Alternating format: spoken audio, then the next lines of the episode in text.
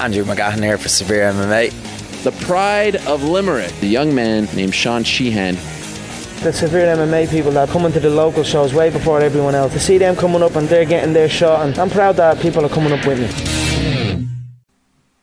Episode 84 of the Severe MMA podcast is finally here, ladies and gentlemen. Unfortunately, not my usual exuberant, full of life self. My sister is asleep just next door and she's back at school, Sean Sheehan. Limerick's favourite son, Ruth McGahan, has started transition year. Ah, sure. You might as well wake her up. So she's doing nothing for, for the whole Uh, year. Absolutely nothing. It's, it's an extended summer. Did you do transition year? I did. It's, it was compulsory in the school that I That, went that to. explains a lot now. That What? explains a lot. Fairness. Go on. No wonder you're a fucking dosser. Like Jesus, in a whole year of doing it when you're about fifteen. Like transition year, I maintain is the worst thing anyone can ever do. What? Yeah, it's just a waste of time. Like why? It's just Absolutely literally not. a waste of time. This is worse than your picking a fights because you're absolutely wrong. How dare you? Fight picking is brilliant. I'm not wrong. You are completely wrong, Sean. Transition year is the most useful thing in secondary school. Why? What do you do? Why? Go around bollocksing for a whole year? Yeah. No, absolutely not. You're in a transitional phase as a fucking teenager, as an oh, adult. fuck's You've sake. just had mass amounts of unneeded pressure put on you for your junior cert because they count for nothing, but at the time they're the biggest exams of your life. There's massive importance on them. Transition year is a year to decompress from all of that, become a year older.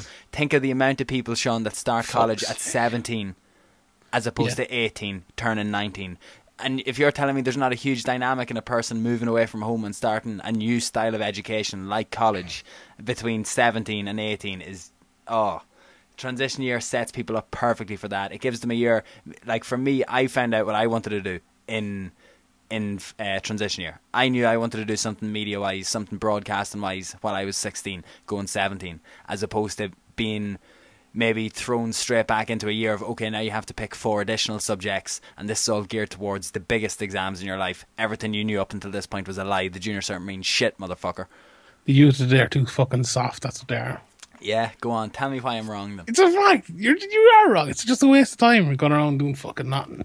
You're better off take a year off after school and go away for a year traveling. do that as well Do something then. do that as well that severe. MMA zone Barry Quayle he didn't do transition year and now he's deliberately taking a year off because he feels he's too young to go to college Yeah, he- and then he's that's taken, okay. he's taking a year to train full time Well, that's bullshit. Like it's train full. Time. What does that train full time even mean? oh like? my god Sean Train, Sheehan I, training full time. Yeah, yeah, well, he's he, he's He staying in bed give- till twelve o'clock. Going going to the gym for half an hour, coming home playing PlayStation. Oh, he's, He's- training full time. He's not Andrew McGann. He's been uh, he's been getting the bus to Newry every morning.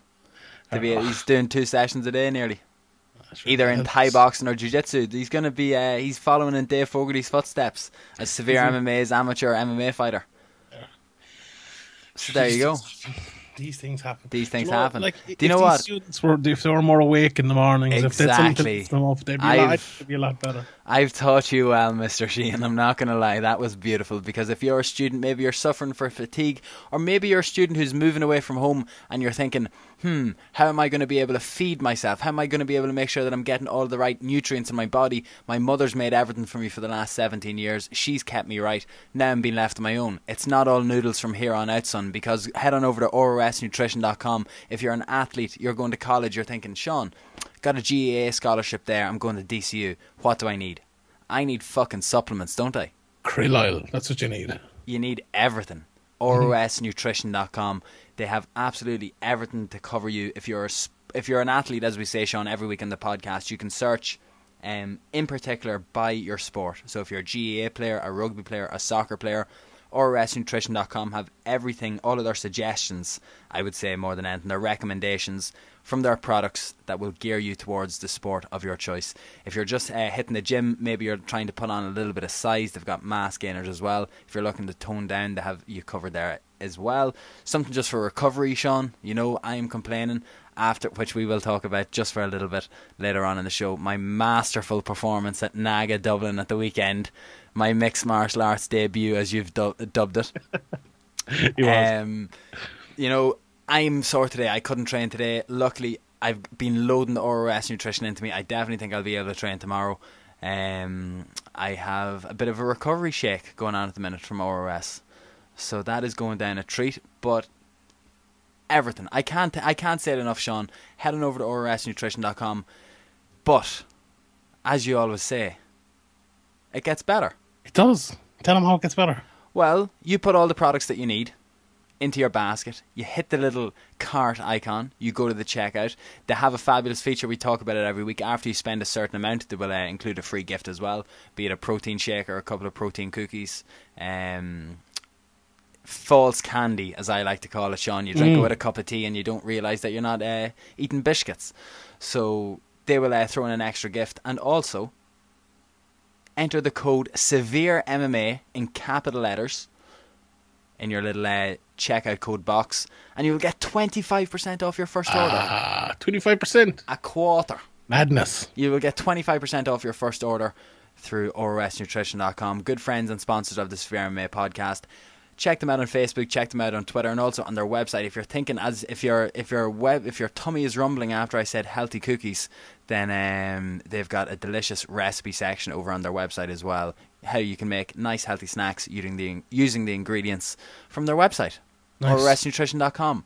Sean, Mm-hmm. look in my eyes. Go on, so tell us about your, your jiu-jitsu match. Oh my god, I thought we were going on to CM Punk, but okay. I, I Oh. believe we have a question about Naga at the weekend, so I was going to leave it until All right, then. leave it. To, go tell us a little bit about it. So go on, just for Right. Because I'm, I, this is actually interesting. Like, I, wanna know what. I I hurt myself five weeks ago, pretty badly on my shoulder. Um, haven't been able to train. Trained last Thursday for the first time in five weeks, and just decided, sure, I'll do Naga at the weekend because there was a few guys going up. I wanted to go up anyway, and you could register on the day. So I thought, happy days. I'll do the Nogi division, and I just really wanted to get the, the buzz to compete again. You know, the get the nerves, get the adrenaline. All right, all right, keep it short now. Come on, fuck's.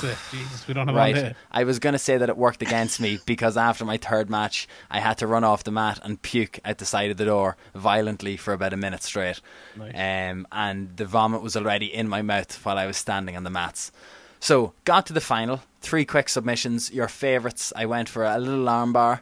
I went for a calf slicer and a rear naked choke in the first three matches. Thankfully, I got them. A couple of good matches. In the final, come up against a guy who I've been- who I've been told afterwards has 11 years wrestling experience, but we'll not get into that because fair enough. I didn't I wasn't able to beat him on the day, no problem. But it was a little bit of a of a stalling match. We were standing up, we were wrestling, there was pushing, there was shoving. I felt like he didn't want to engage in any way, shape or form, but it was at the end of the day, the onus was on me to be able to get him down and to be able to play on my my own game. You believe there was a couple of elbows thrown. There was an elbow. You, you, like, you jumped to take his back at one stage, didn't you? And he Yeah. just fucking threw a Marouane Fellaini elbow at you. He just straight into the face, like. Yeah, he, he was able to shake me off his back. I couldn't get my hooks in. And as I was moving forward then to play guard, his hand came into the middle of my face. The thumb went into the eye and pushed me back. And I was just like, right, fuck this. He looked, like you're going to throw a box at him. Like, I are you thinking about it? Yeah, hundred percent. I was thinking like this arsehole. I just stood straight up, walked up to him, pushed him in the chest, started pushing him back, and then I uh, ended up losing my cool a little bit. Went for a takedown, failed on the takedown, and he was able to roll me over into side control, and that's how he amassed his points on me, and then was just disengaging for the rest of the match, and I ended up getting a little bit of a dickhead move to do. The last 15, last 30 seconds, I was annoyed. He was doing nothing. I wanted to try sprawl on him to get a guillotine. I lifted my leg up in the air to offer him for a single leg. Do you know what I mean? Just being like, just take it, like you're doing fucking nothing. And he ended up uh, lifting me up and slamming me. So, uh, dropped me. so, I suppose it tastes my own medicine. Yeah, he's a bit of a, was, like the referee. Are they supposed to do something in that instance? Like, or can they just let you go? it wasn't really. What do you mean? Like, if. Like he elbowed you in the face. Like, she's not. I don't. I don't actually think it was a, it was an intentional elbow, and it wasn't much contact. To be fair, like it was just a grazing sort of. He was sh- shrimping out to his side, sort of thing. Now Keith Kavanagh, friend of the podcast, he got off a lot worse. He come up against the same guy earlier Saw on in the day. The back of his neck is ruined with scrapes, and his eye is completely bloodshot. He got a little bit worse of uh, a thumb in the eye um, than I did. He was gouged a little bit. So, and afterwards, the thing that annoyed me most, Sean, the guy came up to me afterwards and he was talking to me and he was like, "Oh, I was watching your other matches. How come you weren't that good in the final?" Oh, did they get? Do you know what I mean? And I was just thinking like. Are you for real? Like, Who is he? Come on, name and shame him. I've no idea. I've never seen him before. I've never competed against him before. I've never seen him at a jiu-jitsu tournament before. Um, so I don't know. Maybe he flew over for the tournament. There was a lot of people that flew in for that tournament. So uh, unfortunately, but I was happy to be back. A nice wee silver medal. First time I've medaled since December. So Congratulations. Thank you very you're much. really the, I wouldn't say it normally, no, but you're actually really the gold medal winner because he should have been disqualified. Oh, thank you very much. That's. He's only a prick, that fella. I think I'm. Uh, I wish there was a way to save audio clips and put them on your wall like pictures, so then I could play that whenever I felt down. It probably is. A compliment from Sean Sheehan. Yeah, did- you don't get him often, no. I'm still looking at the picture here that you sent me last week on my Skype with you with long hair. It's, you, It's do you like it? it's, it's off-putting. It's Sean. just sitting in the field is the weirdest bit. So, I promise now, that's me talking about myself over. Thank you for allowing me to talk about the tournament. It was a great tournament. Shout out to Pat and John Sheridan for running it. Two sound lads bringing a massive tournament. NAGA is one of the biggest in the world to uh, to Ireland. It was brilliant to see. So, we don't want to slip into old habits. Severe MMA Podcast has been on a tremendous roll as of late. We are 10 minutes deep into the recording. This weekend, the biggest mixed martial arts star in the world is making his professional debut. Anything there I said untrue? No, not a, not one single word of it. So, are you looking forward to it? And that's it, ladies and gentlemen. We'll talk about it next week. Yeah, I'm I'm looking forward to this. Um, CM Punk. Wait, look, I remember when we when this news came out first, we talked to the lad on the podcast, and Were, was the podcast even a thing when CM Punk signed to the what was UFC? it? Maybe not. I don't think it was. No, maybe it was when he got his fi- fight announced or something. But we've definitely talked about it before at Lint. You know, do you know what it was actually? It was when he got injured the first time. And we were like, would he fight? Would he ever fight? And stuff like that. And we had a good discussion about it. But um, I don't- yeah, it was just around it. But anyway, yeah, we we talked about it. And even back then, like, and still really now, I don't really know. I don't really know what to think of it because look, in one way, like I I'm a, I'm a WWE fan. I li- I'm a CM Punk fan. I always liked him. So I'm going to be maybe a little bit on his side, but in, another way, I'm kind of an MMA purist, and I want to see the best fighting the best, and you don't want to see terrible guys. But then I kind of like freak show as well, even though you know sometimes it can go too far. But the thing that always stuck out in my mind is he's doing it the right way. You know, he's okay. He's not going to the lower shows. He's not having amateur fights. He's not fighting you know, fighting on shows like whatever Battlezone that happened this weekend, which we'll speak about later, or BAMMA or Cage Warriors are working his way up like that, you know, like like normal people do. But he's doing it the right way in that okay, his celebrity got him to the UFC, it got him a contract, but he went away. He said he was going to train for six months. Then Du- Duke Roufus said you have to train for a year. He said fine. He made no complaints about it. He trained. He got injured. He came back. He got injured again. He came back again. And it's been two years, and he's stuck with it, and he's still making his debut. Like you have to respect that. Whatever, whatever you say about Yeah. him, whatever you think about him coming in there, you have to respect that. He did it the right way. He went to a great camp, Duke Roufus's camp. Great guys like Anthony Pettis, um, Ben Askren, Tyron Woodley has trained there, Sergio Pettis, Alan Belcher, lots of great guys. Mike Biggie Rhodes he's he's gone there. He's put in his time, and look, we'll see how he goes on Saturday. But that's the first thing I think before we get into the actual talk about the fight itself. I, I you know, I can't be too mad at him because he did it that way. Now, if he come in and said, "Right, I'm CM Punk, I want to go pro wrestler against uh, MMA fighter," he had debuted after a six week camp or something, then I may be a little bit different. But I think this the way he's doing it is a good one. I have I have a theory, Sean. He's a Yeah. pro wrestler to the core. It's all an elaborate hoax. His striking isn't as bad as people are making it out to be. His striking is not a true reflection of his ability in those videos, and he is going to come out and shock the world this Saturday night. The narrative is set. Then he'll probably headline WrestleMania next year. I believe that's called Honey Dickin. Honey Dickin. Yeah. What's that? basically just what you said there, like convincing people one thing is true and then it not actually being true at all. Oh, well then, I just honey dicked you all because I. You don't believe that? No, I don't really, to be honest. And I agree with you in a sense that he is doing it the right way. And the one thing that I think you could touch on is the two injuries he suffered were relatively serious enough injuries that a guy of his age that has put his body through so much already and is now entering into a new, um, another, well, I was going to say a new professional sport, but that's a different argument. Totally and utterly correct. that's a, an argument for another day. Um, but he could have taken the easy way out. He could have not fought. He could have said, "Look, I thought I was going to do it." He wouldn't have give a fuck what people thought. Do you know what I mean? He's a guy who's based his life and his career off not caring what people think. He could have walked away no problem, and it wouldn't have affected him for the rest of his life. Apart from maybe maybe wanting to test himself in mixed martial arts and having not got to fulfill that. But what the general consensus was of him, it wouldn't have been. He wouldn't have bothered in that at all. So he's going out this weekend to achieve a dream do you know what I mean? To do something that he's put that he's wanted to do, that he's worked hard to, as you said, gone to a good camp. But unfortunately, I think the UFC are treat like this could have had some sort of exposure. This could have had some sort of long long longevity. Is that the word I'm thinking of? Longevity. Longevity. Thank you so much. Longevity. Um, if you put CM Punk against, as you said a few weeks ago, Mike Jackson, or a 1 and 0 or an 0 and 0 or do a season of TUF full of amateurs and the winner gets to fight CM Punk.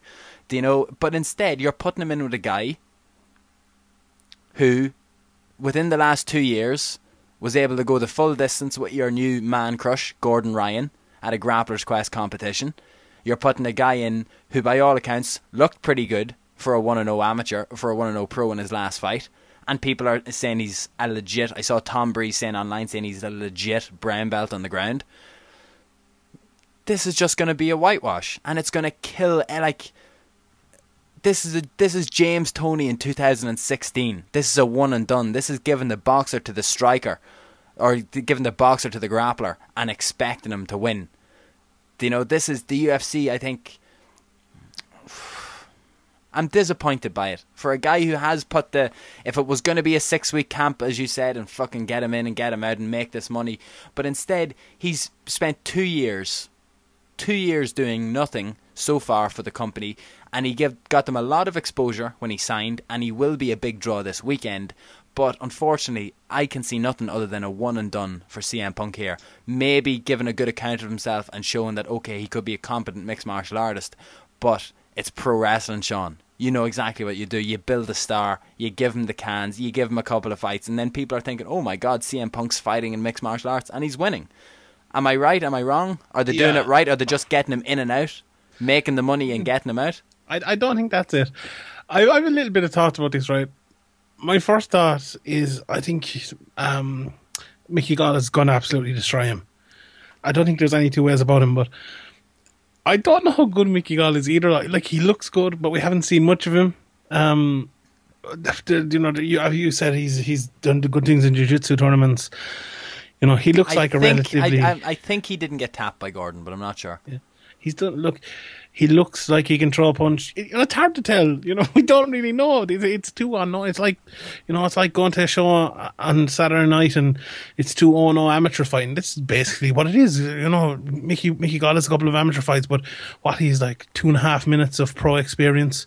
CM Punk is we saw a sparring session of his. That that and that's about it. That's all we know about him. So it's tough. Mickey Gall could be, you know, useless as well. He could be absolutely terrible. They could be all set up. They could they could know he's useless, and you know this is the exact level that CM Punk should be fighting at. But I don't think that's. I don't think so. I don't think that's it. Like he's been training for what seven years. Been training with the the Miller brothers, as you said there. He's brown belt in jiu-jitsu, legitimate brown belt. That's that's no laughing matter. Like that's that. No matter how unathletic you are, or you know how bad you picked it up or something. Even if you're doing that for so long you're going to pick up some amount of ability and especially when you go out in and destroy two guys in your opening two MMA fights no matter how bad they are like because are you going to get someone who's worse than CM Punk? It's going to be hard to find someone. Like let's not forget he's in there, he's doing he's done his two years training.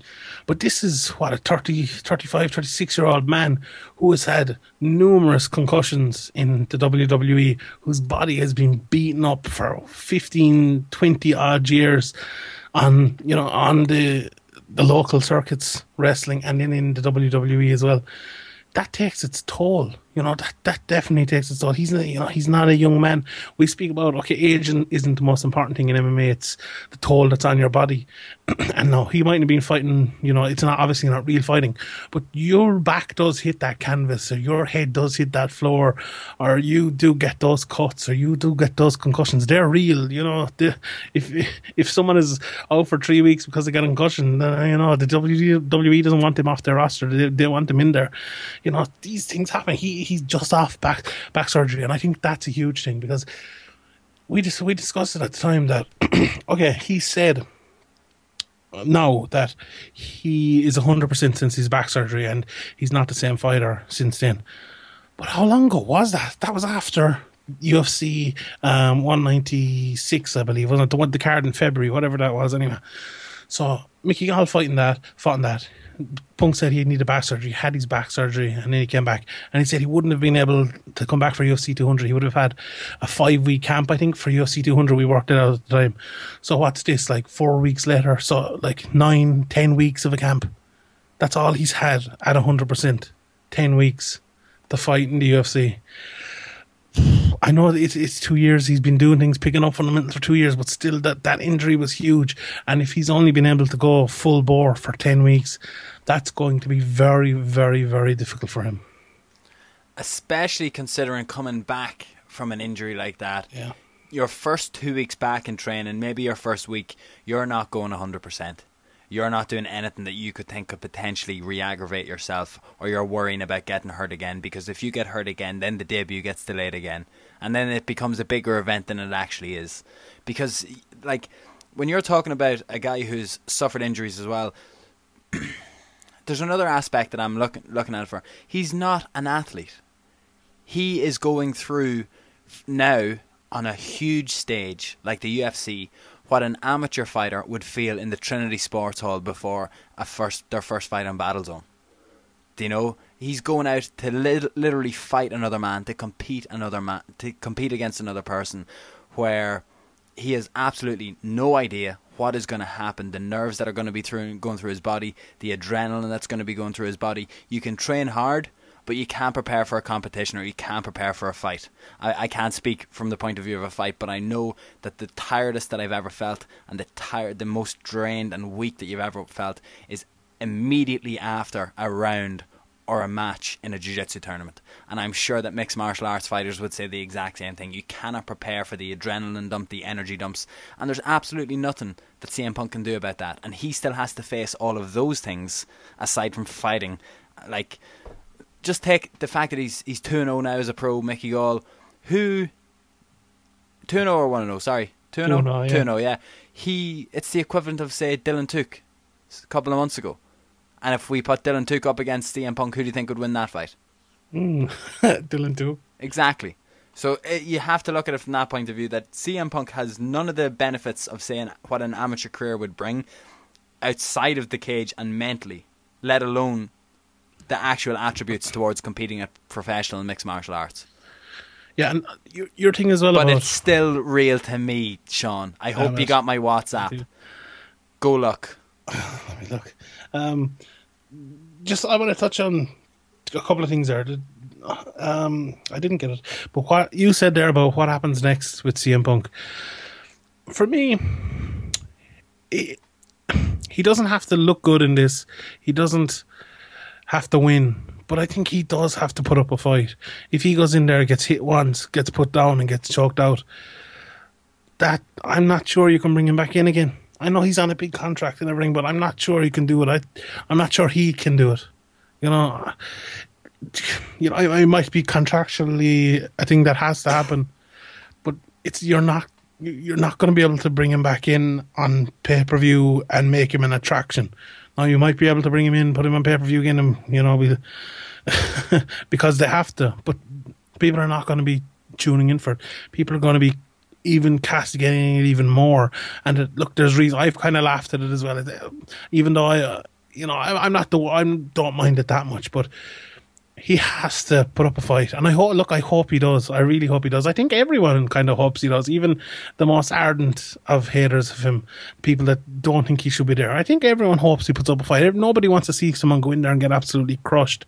You know, it, it's good for everyone if he does well, to be honest, because it's it shows that you can go in there, and if you put your effort into it, you can you know you can develop these skills as well and you know i think a lot of i see a lot of people and even irish guys on facebook and stuff you know saying there's, there's guys in with, on the local scene who deserve it a lot more than him and stuff, and they definitely do. But no, they do fucking not. No, but some some They're guys not bringing do. in some of the like.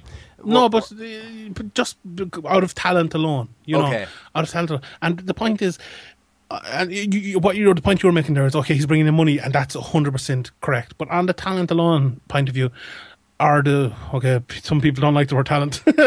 you know, the the ability or the what you can learn, right? it, it's good for say if you're a coach and you're coaching Irish guys now and you want guys to come in at 17 or 18 years of age maybe and guys that want to go on one day fight in the UFC if CM Punk comes in and he does well and he puts up a good fight you can show that up to those guys coming in or to even uh, say if a guy my or your age came in and wanted to do you can show him this can be done. You know, a guy can come in here and if he puts in his work at a good camp in two years, he can become a good fighter. And he, you know, give it another year and he'll be better. Give it another year after that and he'll even better and better and better. You know, so I, I don't think if you look at it that way, I don't think it's harming anyone to be honest. And the thing about he, him stealing someone's spot. I don't think he is. The, the figures came out yesterday. You know, there, there's that automatic thing on Twitter that tells you, and I think there was something like uh, 39 extra people in the UFC in the last month compared to the month before. So they're signing people. You know, people are going in and out of the UFC all the time. To say he's stealing someone's or taking someone's place, even though there maybe are people more deserving. Even if you look at the said likes of Peter Queally, he probably should be in the UFC, or Tom Tom Duquesnoy or Paddy Pimblett or whatever. Those people definitely should. But I don't think he's stealing or taking any of those places. If they want them in the UFC, or you know, if they think they should be in the UFC, they'll be in the UFC, and they will eventually be in the UFC. You know, you, I think um, Graham posted a video of Sean Shelby and. Um, and uh, Joe Silva talking about the Notorious documentary. And they made a, a very interesting point, I thought, about McGregor that after his win against Dave Hill, they kind of they knew he was ready for the UFC, but it took the win against um, Ivan Buchinger to convince him, yeah, he's, you know, he, he, we're signing him now. We have to get him, and I think they're a little bit like that because their roster now is, is so big that there's so many, there's so much talent as well around the world they are signing everyone they sign is really good so you know you're if you're good enough you will get there and i don't think it's you know people are kind of in this mentality of you know it's a long time ago where the likes of owen roddy couldn't get to the UFC because there weren't enough places and stuff. Like if Owen Roddy's around today and if he was fighting the, the way he was, he'd get to the UFC. You know, it's He'd already you- be in it. Yeah, it, it's it's only a matter of time. No really, featherweight division in the enough. UFC at the time that really was what Yeah, would exactly, have hampered yeah. Roddy more than anything.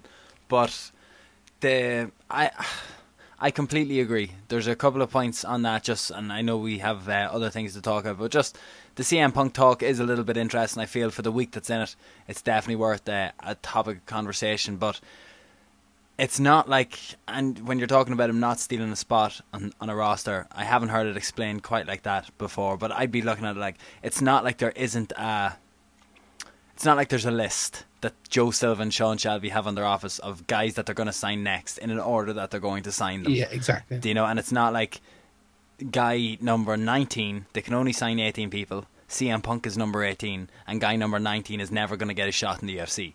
Now, if he loses the next fight, then maybe the UFC dodged the bullet. Do you know? I, I can't. I can't get behind this sort of attitude among maybe fighters that are like, oh, but if he hadn't lost, he'd be in the UFC by now. You know? But it's like, but you took the fight. You took the fight and you lost. So maybe the UFC were right not to sign you when you were six and zero as opposed to six and one. Do you know? And I, I just feel that is a, a more ongoing mentality now, and that guys are just maybe looking to get signed to get in and. Like we saw it with the first generation of UK fighters, like they know whether it was Che Mills or Jason Young, like these are the guys that would have massively benefited from the longer stint in Europe like you're talking about that Conor McGregor got. And I'm glad you brought up the Sean Shelby and Joe Silva thing because I remember um, when I, I watched it as well when it was put up, and that stuck out to me too. Sean Shelby said something like, after that fight, we pretty much knew he was ready. But I'm nearly sure, Sean, that the story was they actually couldn't sign him at the time. They couldn't. They wanted to sign him at the time, but they were full. They did. They weren't able to actually sign fighters at the time, and that was what uh, what delayed it. And then they saw him taking the fight, and then Dana White started famously lying, you know, to say that he and Trinity that day he heard all about Conor McGregor and everyone told him. So he went back to Vegas and said, "We need to sign Conor McGregor." And even if that was true, Sean Shelby probably turned around and said, "We've been telling you that for nine months, and you wouldn't fucking fire." I don't know. Give me an obscure fighter from around 2013. Uh, Ryan LaFlare. Yeah. Okay. So that's he was signed already by then, wasn't he? I think so, yeah. I'm, I'm pretty sure because I asked the question about Conor's debut.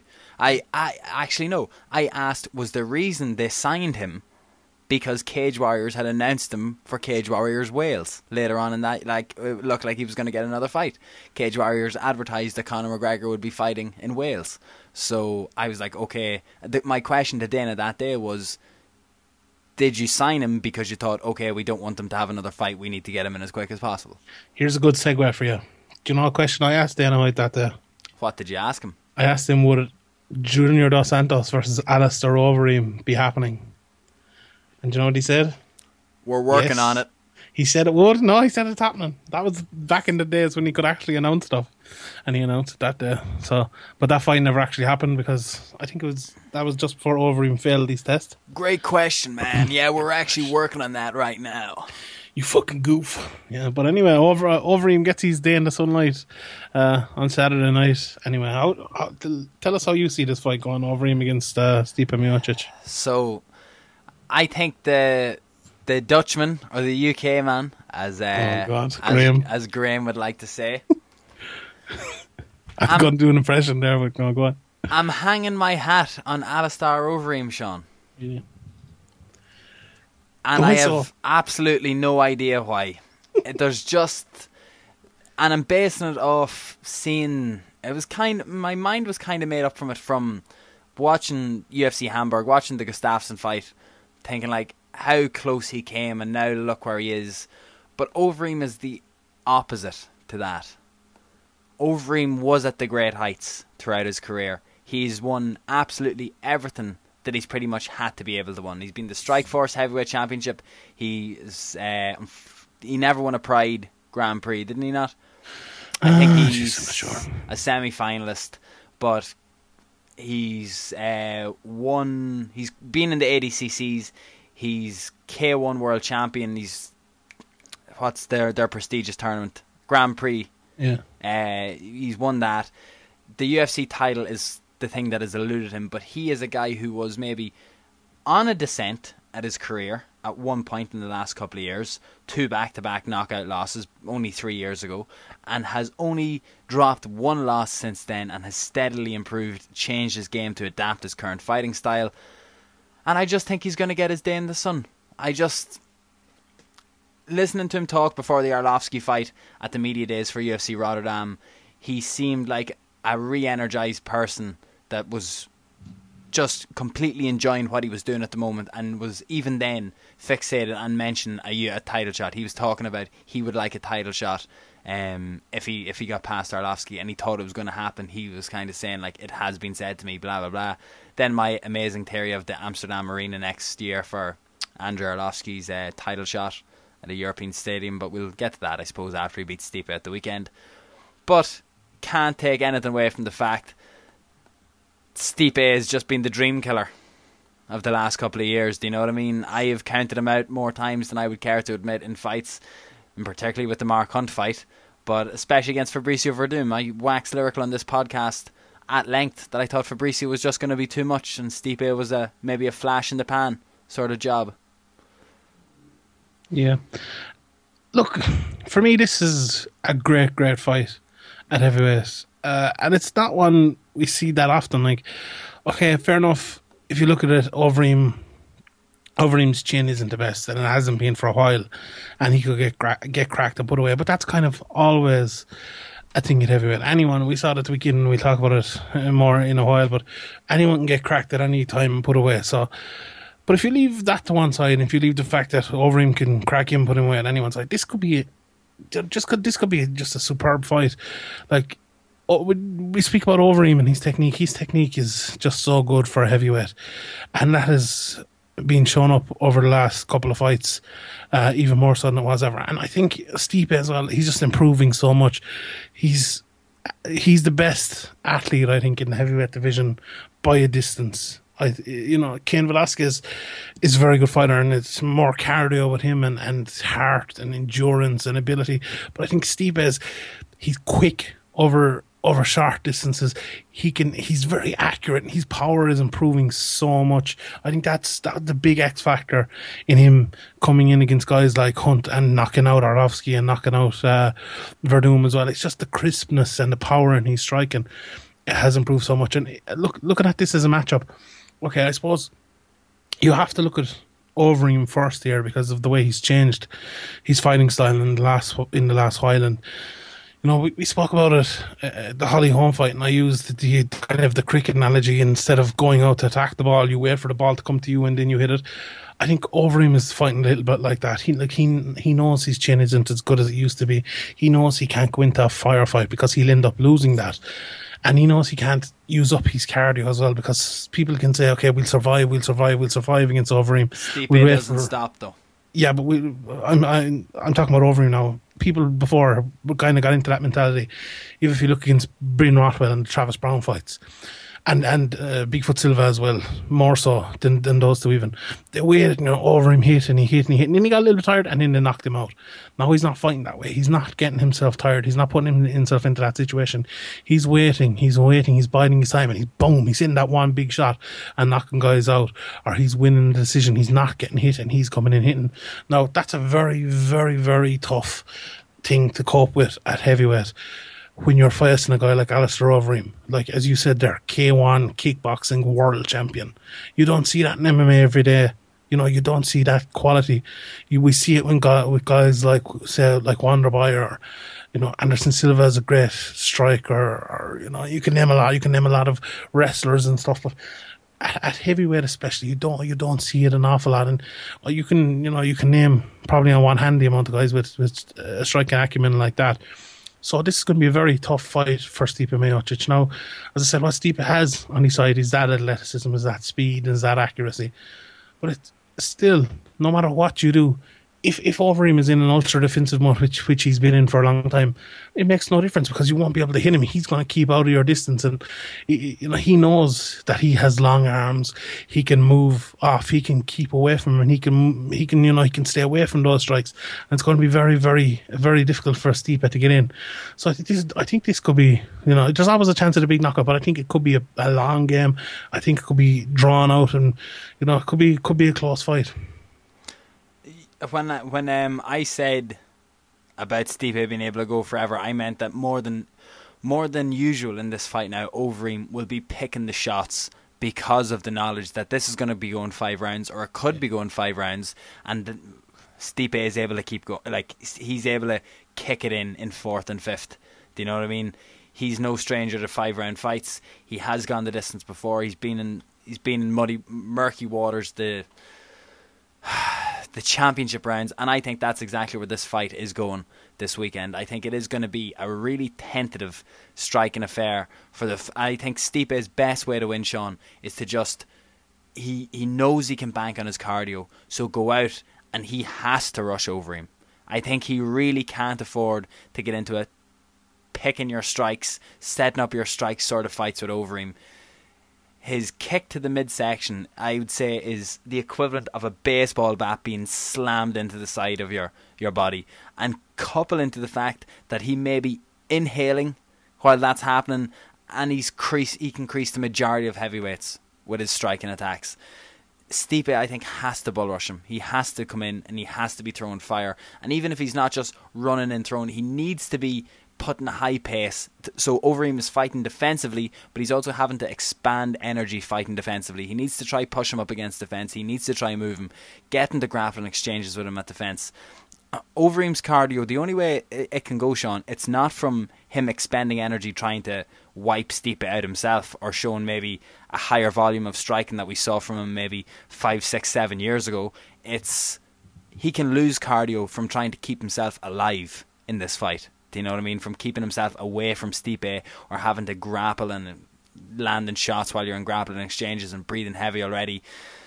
First UFC title fight. Do you know? It's just that's going to be a factor as well. It's not just can Overeem fight his tippy, I don't want to say tippy tappy style because of the excruciating power that's probably behind every one of the strikes, but he can't fight in that way because and say, okay, my cardio is not going to go down. Yeah, I, look, what I think Overeem really needs to do in this fight is what he's been doing the last few fights. You know, throw out that jab, keep Stipe at the, at the end of the jab, force him to get a little bit, uh, you know, a little bit out of his game, a little bit frustrated, and then land that land that big shot. Whether that's in the first round, second round, third round, I don't think Overeem minds as long as he gets the opening to land it. Now, what Stipe needs to do is he he needs to get off the end of that jab. That's going to be difficult, but I, you know, I think he can do it. To be honest, I think he needs to use his speed and he needs to not load up in the one one punch shots because if you load up with one punch, you know, shots at heavyweight like we see a lot, you know, because as as I said, that one punch can knock you out. If he if he does that, loads up with one shot, oh, that's easy for Overeem to to counter. That's exactly he wants. He wants him to load up on that one shot so he can get out the way of it and he can counter it. So what Stipe needs to do is he needs to throw. I think he needs to throw large quantities of shots. You know, throw your ones, twos, threes, and fours, at speed, maybe not at hundred percent, but get him in there landing. Even if even if Overeem's blocking him, you know.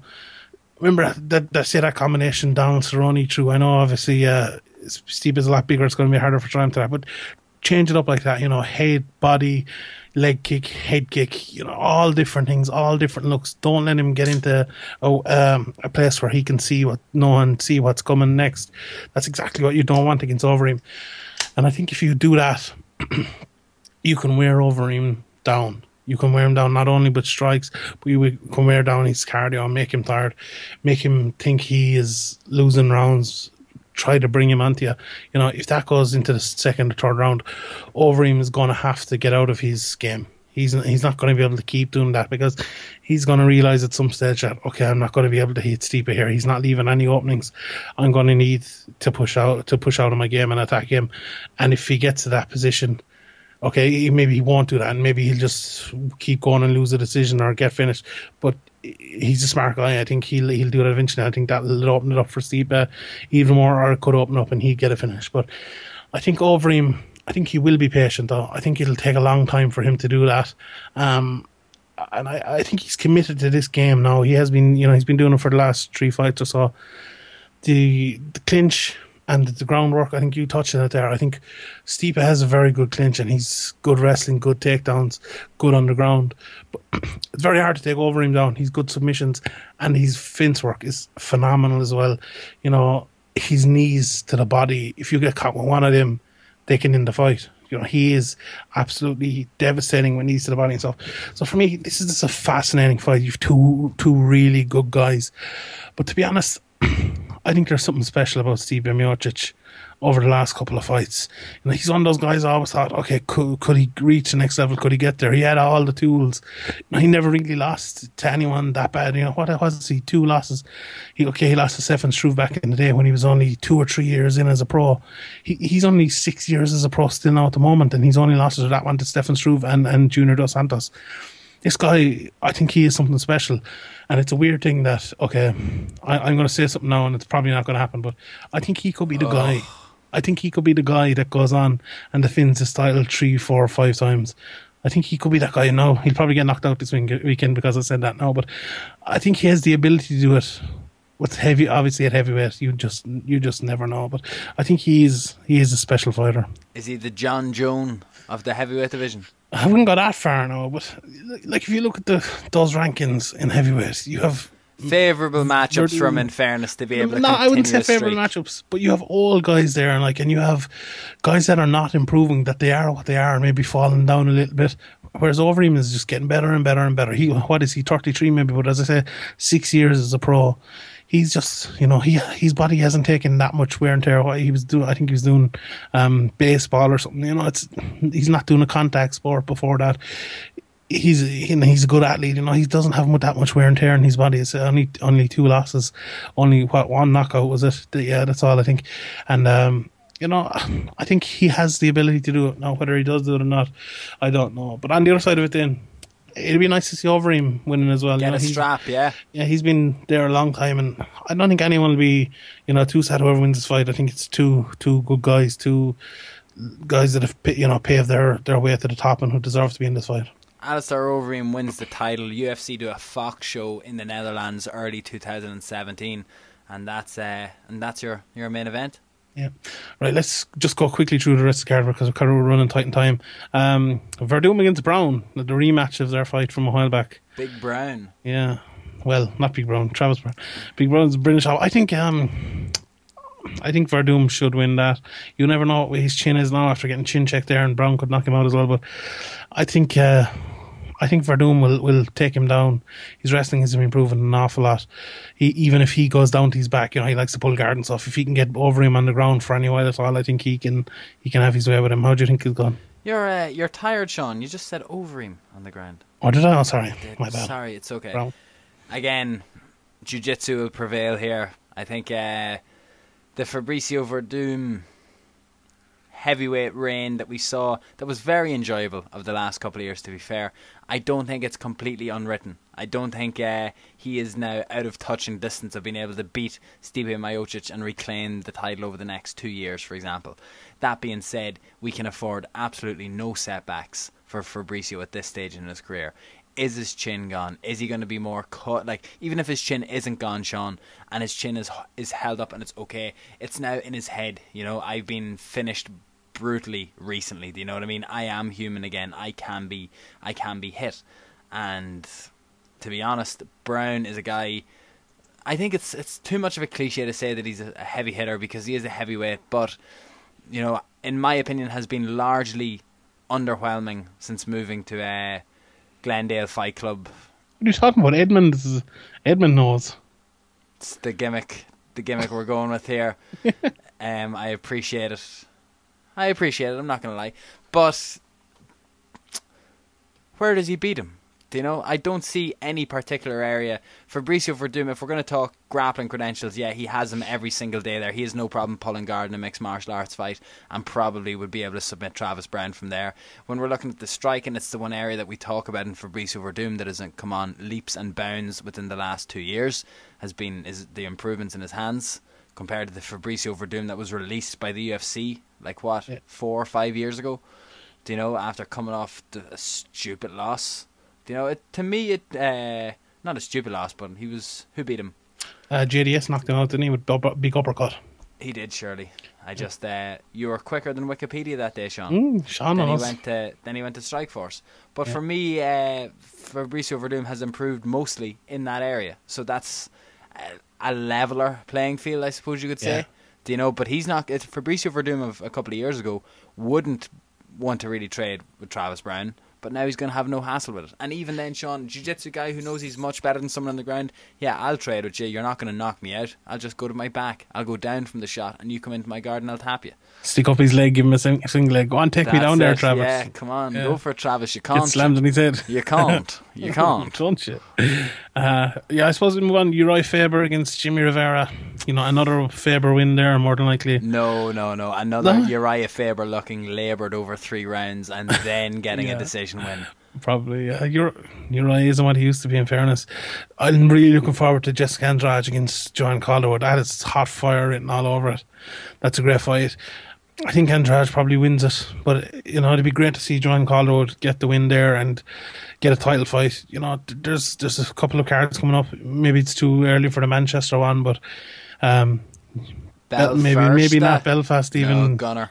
Yeah, but even if if they were to bring a car to Poland, Joanne Calderwood against Joanna Jędrzejczyk, or well, Joanna Jędrzejczyk is fighting Kowalkiewicz, I suppose. But I think Joanne Calderwood's close to that anyway. And I think I think it's a good fight though. It's going to Uh, cause a civil war in Poland that title fight. Would you believe? I have that on good theory. And you know what? CM Punk's getting too much of the rub of the green, Sean, because it's not going to be him that the people are going to be tuning in for. They're going to be so hyped after a high-profile action on Fox Sports One, culminating in the biggest mixed martial arts female star in history. Bitch is back. bitchy. She's Jessica Eye fighting more than Sam Alvey these days. Jessica Eye's always fighting. Didn't, didn't Needs she that uh, Reebok tier money. Possibly, yeah. Yeah. Jeez, I'm not sure who wins that one now. Bitch is clean useless. Jessica, I, I thought she was. I, I had great hope for Jessica at one stage, but she's been pretty bad lately. Phew, I don't know. Who do you think will win that one? Um, to be honest, I think uh, I think Beth is is Beth is back. I'm on the Beth hype train, Sean. Are you? You're No. I'm not at all. But I just think it's maybe too late to the dance for Jessica. I, I think she's actually she has been around for um for I don't want to say quite a while, but she fought Aisling Daly like She did. early in her pro career anyway. She lost to Aisling Daly, but you know, three on the bounce. I think both girls are fighting for their uh, fighting for the their UFC futures here. But not bitch, the world star bitch. Yeah, but she's she'd be 0 3 then. But I suppose I she? is 0 3 going into this fight. Do you know what I mean? So I would. uh Jess guy has her back up against the fence, but I can't see her. Uh, I just I am looking forward to Beth entering the cage and stamping and throwing laboured strikes The athletic phenom on that she en is. route en route to a decision victory. The only other fight on this card that I really care about is Ian McCall against Ray Borg. I think that's a phenomenal fight. Niall McGrath bet is that's the only reason he's Best going friend. to Ohio. That's the only reason Niall is going to Cleveland, ladies and gentlemen. This Drink week. points, drink points with uh, Drink Damon Martin as well. with Damon Martin and to chat with Ian McCall. that's all. yeah, Ah, the man who could be king, Sean. The man. I think Ray Borg will beat him. I'm a big fan of Ray Borg, the Tasmexican Devil. He's a very, very good fighter. I think Borg will beat him. I Tell think us how. I, I- I think Ian McCall wins most fights by being really, really fast and fighting on the outside and coming in, hitting you, running away. I think Ray Borg is too fast for him. I think Ray Borg is faster than him, and I don't think he can do that against Ray Borg. I think Borg will come in. I think he might take him down even. He'll land a lot of big shots on him. Ian- You know, Ian McCall has a little bit of the Uriah Fabers about him now. You know, he was. It's a pity because guys like guys like Ian McCall, maybe Uriah Faber a little bit less, but he was the best fighter in the world before his division came in to the UFC, and now he's a little bit old. You know, he's a lot, had a lot of fights and he's back, and he's just not that anymore. I don't think. You know, remember he nearly beat. Um, he uh, did.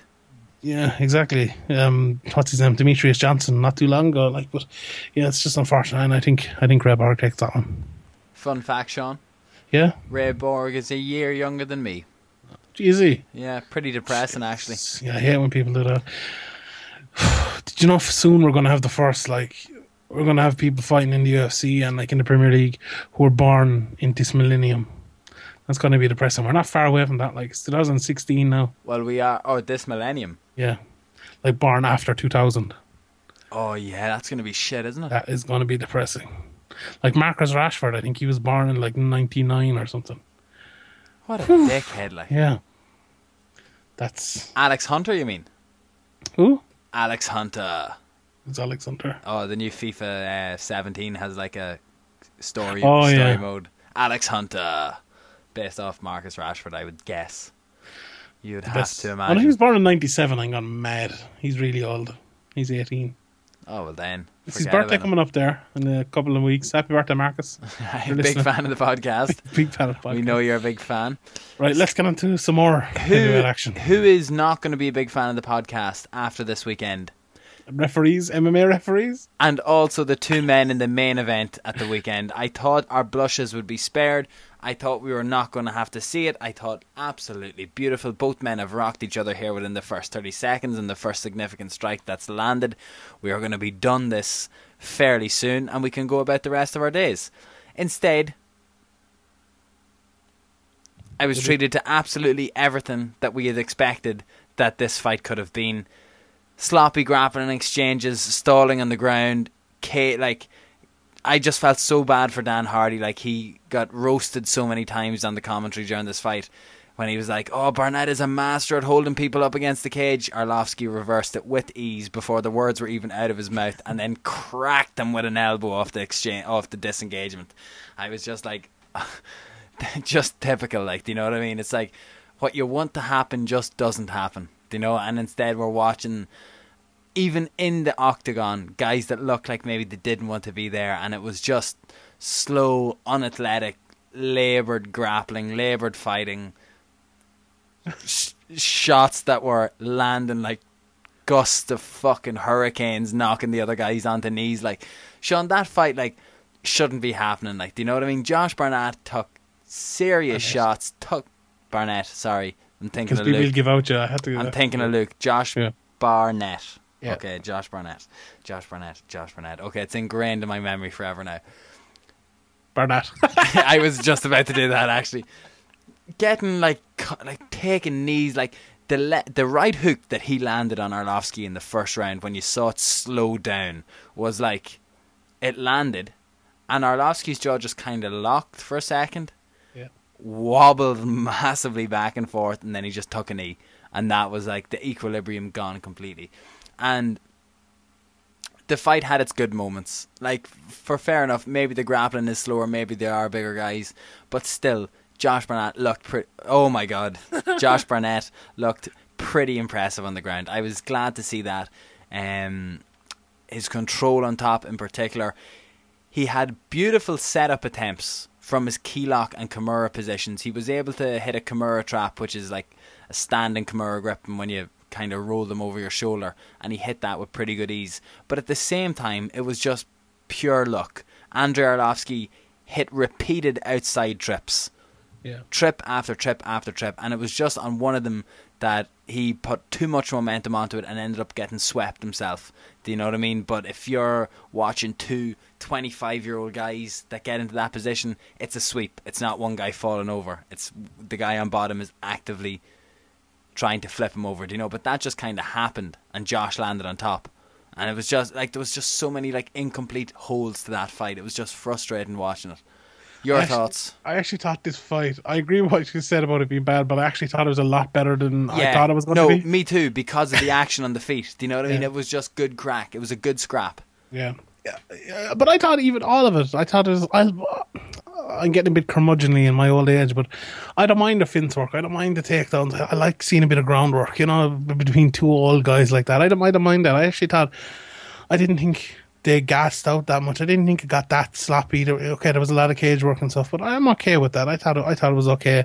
Um, I was expecting to be a lot worse. I was expecting to get very, very sloppy, and I don't think it really did that. I think it maybe ended just maybe as it was getting there. Maybe Arlovsky did a little bit towards the end of the second, but I think that was on to getting hurt as well. Um, I think this and maybe the top three fights in this card, I think they had all something in common. I think that was the most inte- the more intelligent fighter won the fight on all all three of of those uh, fights. shout. I think Arlovsky early on, he knew it. We, we were discussing it last week that his chin, okay, it mightn't hold up, but I think he had to kind of put it out there and he had to put it on the line for the hope of, of for his uh, only hope to win. Really, I think his hope to win was to be quicker early and to land. Uh, other than that, I don't. I think Barnett was just the smarter guy. He pushed him up against the fence. That's where he's very good as you said, he took him down with that beautiful double uh, double wrist lock takedown. You know, tried to get him in the Kimura, almost had it. He got out of it. Then he almost finished him. Then went to the to the third, and he he uh, submitted Arlovsky. First 39th fight for Arlovsky is the first time he was ever submitted. So that's how good Josh Barnett is uh, as a submission guy on the ground. You know, probably the best ever in heavyweight history, up there with the likes of Nogueira, Frank Mir. Maybe not. The, maybe I think Frank Mir might be slightly ahead, but I think Barnett is definitely up there as well. So I was. It was a good fight. Like Barnett is a guy I don't think he gets enough respect. Even you know, even when I'm talking about him and stuff, he's put a put a great career up there, and it's it's not easy at heavyweight. You know, we I know we said it ad nauseum. I've said it five or six times already in this podcast. It's very easy to put a, a, losing streak together. You can get hit once and you're gone, you know, at heavyweight. And that has happened to him a couple of times. It's happened to Arlovsky, even. Like, look at the Barnett fight uh, against Hollow, uh, not Holloway, Rothwell, where he got the, the I go would look choked. at that now that you mention it. Yeah, where he got go go choked. You know, that was, that's something you wouldn't think that would happen, you know, even with Arlovsky in this time. Never been submitted, 38 fights get submitted. It's it's not something you'd, you think would happen. So heavyweight is that kind of unknown. But yeah, when they both came through it early, it was it, it showed how much heart they have, how tough these guys are, and you know how, why they're still fighting at this age. You know, people are calling for Arlovsky's to uh, Arlovsky to retire and stuff. I'd have no problem if he retired. You know, he's old enough. He's done. He's not to prove. But I wouldn't mind him seeing him fighting again after the the fight he put up at the weekend. Look, he got he got he lost or whatever, but I thought he put up a good enough fight to show that he still has some some uh, you know, some petrol left in the tank. I think the same goes goes for Barnett. Wouldn't mind seeing him fighting someone like Mark Hunt or someone like that, or either of them fighting Mark Hunt. You know, how to be a good fight as well. Uh, Josh Barnett against Derrick Lewis. I wouldn't mind seeing that fight. Oh. I'd watch it. Mm, I are we moving on to the main event? To we can. Event? Come in, yeah. What did you think of that one? Frustrating. It was frustrating to say the least. Uh, for me, you know, I I'm a massive proponent of scoring a fight towards the guy who's active off his back, but to me, Blachowicz just seemed to have maybe out of a five minute fight, uh, a five round fight, two minutes of where he wanted to be attacking, and two minutes when he was okay, just staying safe and surviving on his back. Because that's pretty much what happened. Do you know he, in my opinion, landed much more impressive shots on the feet than Gustafsson did, and landed shots that hurt him. And the fight was going to the ground. He was active, big swinging arches with his legs for armbar attempts, being really loose on his hips. You know, the one problem you see with mixed martial arts, guys who play off their back or guys who are on their back, is both of their hips are centered on the mat. Their sit bones, the the top of their ass, the bottom of their back are always on the mat. But you notice a good guard player is always one raised off the other. You're kind of leaning to your side a tiny bit. You've got more weight going that way. So if you're able to hook a leg or if you're able to pull the posture down, you can start working for a sweep, or you can start bringing your left leg or your your further leg so say if I reached around to the side, the right hand side of someone, Sean, my left leg would naturally start to come up, and that's yeah. how people are able to play high guards and maybe start introducing rubber guard and go for good arm bars and good good setups from there. And that's exactly what Blachowicz had, and it was beautiful to see. But unfortunately, Gust- like he has zero takedown defense. Yeah. Gustafsson was able to take him down at ease. Realized early on that Blachowicz's best was when Gustafsson was trying to pass on the feet. Do you know when he was able to push his legs back and forth and have more of an active guard? So instead, he just stuck on the knees the whole time. Gustafsson, I'm not. I don't want to sound like I was um, just throwing his striking under the bus there because there was a couple of um, we've all I've always rated his boxing. I've always rated his hands, and this weekend more than anything, I thought it was prominent throughout the uh, the card or from what I saw the card, the fights we were talking about. Uh, great use of slips, slip and strikes from Gustafsson. He was really able to make Blachowicz miss, especially in the second and third round when he started to get just that little bit more tired. Yeah, he did come into the fight a lot more, but at the start he was getting absolutely chewed up on the feet. Even I think it was the very very first punch landed, Blachowicz opened up a cut under his eye, and I was swelling up, and he was. I thought he was going to get knocked out at one stage. I, and I, uh, the lads were at battles on, and I was kind of texting him up that, and I was like, it's not going good for Gustafsson. You're like at the one stage at the very start, but as I said, that intelligence he took he took him down. And all people give out maybe other panic grapplers. He was getting beaten the feet. He took him down. I'm never I've never bought into that. I hate that. Uh, I hate that word. I don't believe in it. I think it's intelligence. He was so he was intelligent. He he was getting beat on the feet. He took him down to the ground. and He won it there, and I thought it was absolutely phenomenal, phenomenal um, showing of ground and pound top control, staying active when you're in someone's guard, trying to pass. I think Blachowicz did a very, very good job of defending on the ground. You obviously you'll be able to talk about that more than me. He, he couldn't get past, you know, he couldn't pass his guard. He, when he did pass, he got straight back.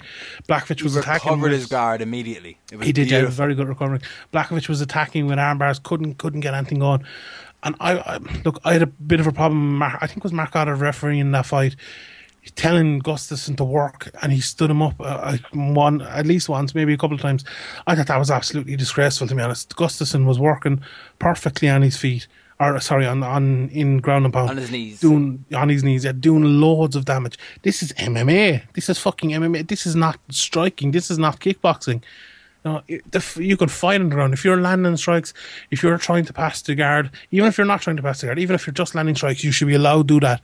Stop warning people to work. He's working. If he's throwing fights, or uh, he's throwing fights, throwing punches, throwing body shots, you know, throwing to the head, throwing elbows, throwing elbows to the body, that's working. You know, if he even if he's waiting, waits, waits, tries to draw someone in, waits for maybe your man throwing an armbar before he tries to pass, or before he throws a throws a punch, that's fine. There's nothing wrong with say with Conor McGregor moving for four or five seconds and then resetting and hitting. There's nothing wrong with strikers like Alistair Overeem standing back, playing the game, not throwing a punch for maybe 90 seconds and then coming in and hitting a punch. He can do that. Why don't you want hiring people like him want to work? You can do the same on the ground. Okay, I'm not saying staying inactive for 90 seconds, but you can stay inactive for a couple of seconds when you're throwing a punch.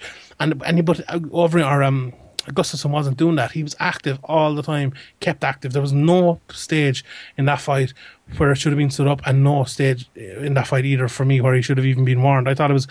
It's something we've talked about before, and that He we don't see very enough. active on I thought it was very, I thought it was phenomenal display. very, very active. And I think mixed martial arts referees are crippled with the fact that they're thinking, I'd love to go to one of the referee courses just to get in to see what their actual criteria of it is because I can't speak freely on it. But it seems like it's geared towards guys trying to pass the guard and pass the guard, get to mount. You know, if you're following the natural progression, you know, if you pass the guard and you get to mount, you're either going to finish them with strikes or they're going to give up their back and you're going to Yeah. choke them. So it's like, okay, if this one scenario doesn't happen, people bring up the same argument for the scoring system in jiu-jitsu. You need two hooks in, even though a body triangle is probably more effective. Yeah. Do you know what I mean? But you don't get points for it. Do you know? And there's multiple now different ways and definitions of the word control. Do you know? So I think some of the rules maybe need to be rewritten. Mm-hmm. What happens when a guy like Alexander Gustafsson comes up against Blachowicz, is finding it incredibly hard to pass his guard, shouldn't be standing up trying to pass it because that's where Blachowicz is looking dangerous. He has already got active off his back. What if he tangles up the legs? What if he starts throwing up kicks? Do you know what I mean? Gustafsson fought a perfect fight. Yeah. He was It's being like- active enough in the guard on top, Yeah. looking for passes, and it was kind of when you're talking about the stand up. I'm now realizing from this point of view is that kind of the referee's way of saying, "All right, you couldn't pass his guard, back up." Do you know, like there is nothing more frustrating than seeing two guys circle each other in a tentative striking match in mixed martial arts, and there's nothing that can be done on it. Start them in mount. Do you know what I mean? Do the opposite. Stop the fight and make them go to mount. Make them go to 50-50 guard and punch each other in the face. I like it. Ryan Hall win every fight then. But like it's like it's like Wonderboy fighting on the outside, you know, head, hitting you with head kicks and telling him, No, you have to come inside, you have to fight inside, you have to fight in the pocket. No, no, just let them fight where they want to fight. I like I think MMA is becoming it's getting too far away from wrestling and jiu jitsu. I think they need to bring it back a touch. I think it's getting too far away. You know, we talk about octagon control. Fair enough, it, it shouldn't be scored as much, but I think you know, I think takedown should be scored. To be honest, I think I think there's something. Okay, fair enough. If you don't do anything from a takedown, don't score as much. But I think when you someone taking someone down is a thing in MMA. I think it should be scored. I think it's still a big thing. I think you know, okay, just controlling someone there if they're doing that, and you can win. Like you can win a fight off the back, off your back. Like look at Neil Seery, how active he, is off his back with strikes and elbows and things like that. You know, you can win fights from there. So I think you need to let people fight in the ground more than they are at the moment. I, I think it's. I don't like the way MMA has gone that way. I, th- I, I really don't. I think. I think that um, the game. I think we're changing it. Maybe I think you know. There's a little bit of you're you're trying to fix something that isn't broken a little bit, and uh, I think it could get worse the way it's going because you're ruining it. You're you know you're turning into this. Is, we want guys like Tito Ortiz years ago who were able to take guys down, keep them like Alexander Gustafsson did, or like Mirko Cro Cop did in a fight recently, like loads of people have done going back years and years, like Daniel Cormier does. Be, let people do that. Look, if, if they're not moving, fair enough. If they're not doing anything, stand them up. Definitely, 100%. But if they're there, if they want to stay in the guard for 15 minutes landing strikes, they should be allowed to do that, in my opinion. Exactly. Very well put. Viva la revolution. The Sheehan Act of 2016. More than likely, instead, you're just going to get a barrage of abuse and snipey messages about you. Unless Demian Maia's fighting Wonderboy, then stand it up. Stand it up, ref. Fuck that. Outstanding, outstanding. And now, Sean, the fight that I probably enjoyed the most out of all three, and the fight that was probably the most frustrating and like devastating a loss for Ilir Latifi. Well, If you're talking about fight IQ and if you're talking about decision making processes, and considering the fight went two and a half, well, one and a half rounds, the finish came in the second.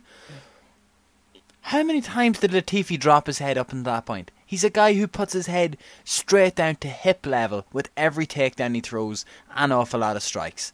His head was like, I'm not even convinced that that knee was a knee from Bader. I think it was going to be a kick, and the knee just connected. He rammed his head into the knee.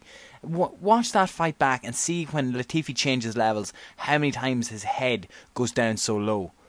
Now, I didn't hear what was said in between the corners. I didn't know if it was something that Ryan Bader was told or maybe his corner man shouted. But I was just like, after. So, after you putting in the WhatsApp about the knee and then watching the full fight, I was like, absolutely, this fight is going to end in a flying knee. It's going to end in a knee. Like, you know, it was like, if I, if you hadn't put that in, I'd like to think that I might have picked up on something like that myself up until that point. But it's just it was it was such an unfortunate loss for Latifi because he was winning the fight in my opinion up to that point. I think it was a very close fight, a very good showing from him. He dropped Bader at one stage up against the cage. I think towards the end of the first round, you could argue a little bit more time and he could have got a finish. A frustrating performance for Latifi because he's shown, in my opinion, that he's able to hang with guys at that level and maybe even beyond. You know, this was the question that we were asking. We were thinking like, is this is a good good test for him? Despite the fact that he uh, is no longer the guy that has appeared on the most Conor McGregor cards. He's now develop, developing a good name for himself and is a good fighter. And I don't. I just think that that loss in the UFC's eyes, they'll be like, right, go on, go on back there for a while. I think he's a much better fighter than what he's shown at the weekend. I think he got caught. I think plain and simple, the knee landed flush. It put him on his back. It was an outstanding knockout. As you said, probably a good contender for knockout of the year already. But to me, it was a mistake, and it's something that hopefully can get fixed. I think Bader is a good fighter too. Though I think Bader, Bader's a little bit. I'm, I'm giving Bader no credit here. Sorry about that, actually, by the way, Ryan. I know you're also a big fan of the pod. I think the thing about Latifi is what you said there was right, but I think because Bader is such a good fighter, I think he has to change things up when you're fighting someone that good.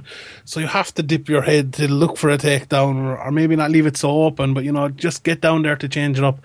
When he is maybe throwing a kick or when he throws a big overhand, you have to change levels. You have to do things like that against guys like Bader. And okay, he, as you said, he, he kept doing it over and over, and you you could kind of see it coming as the fight went.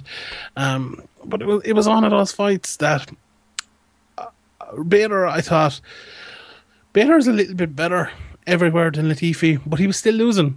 You know, it, it, it was one of those weird fights. I think Latifi is one of those fighters. He fights up to his level. He, you know, he, he's a very, very good, good fighter. He's kind of one of these guys that became like a hardcore darling, but he's actually steadily improved. I, I wrote it on Twitter. A little bit like Nikita Krylov as well. One of those guys, and uh, you know, that's just on the up and up uh, all the time, and you have to, you know, you have to give it to him.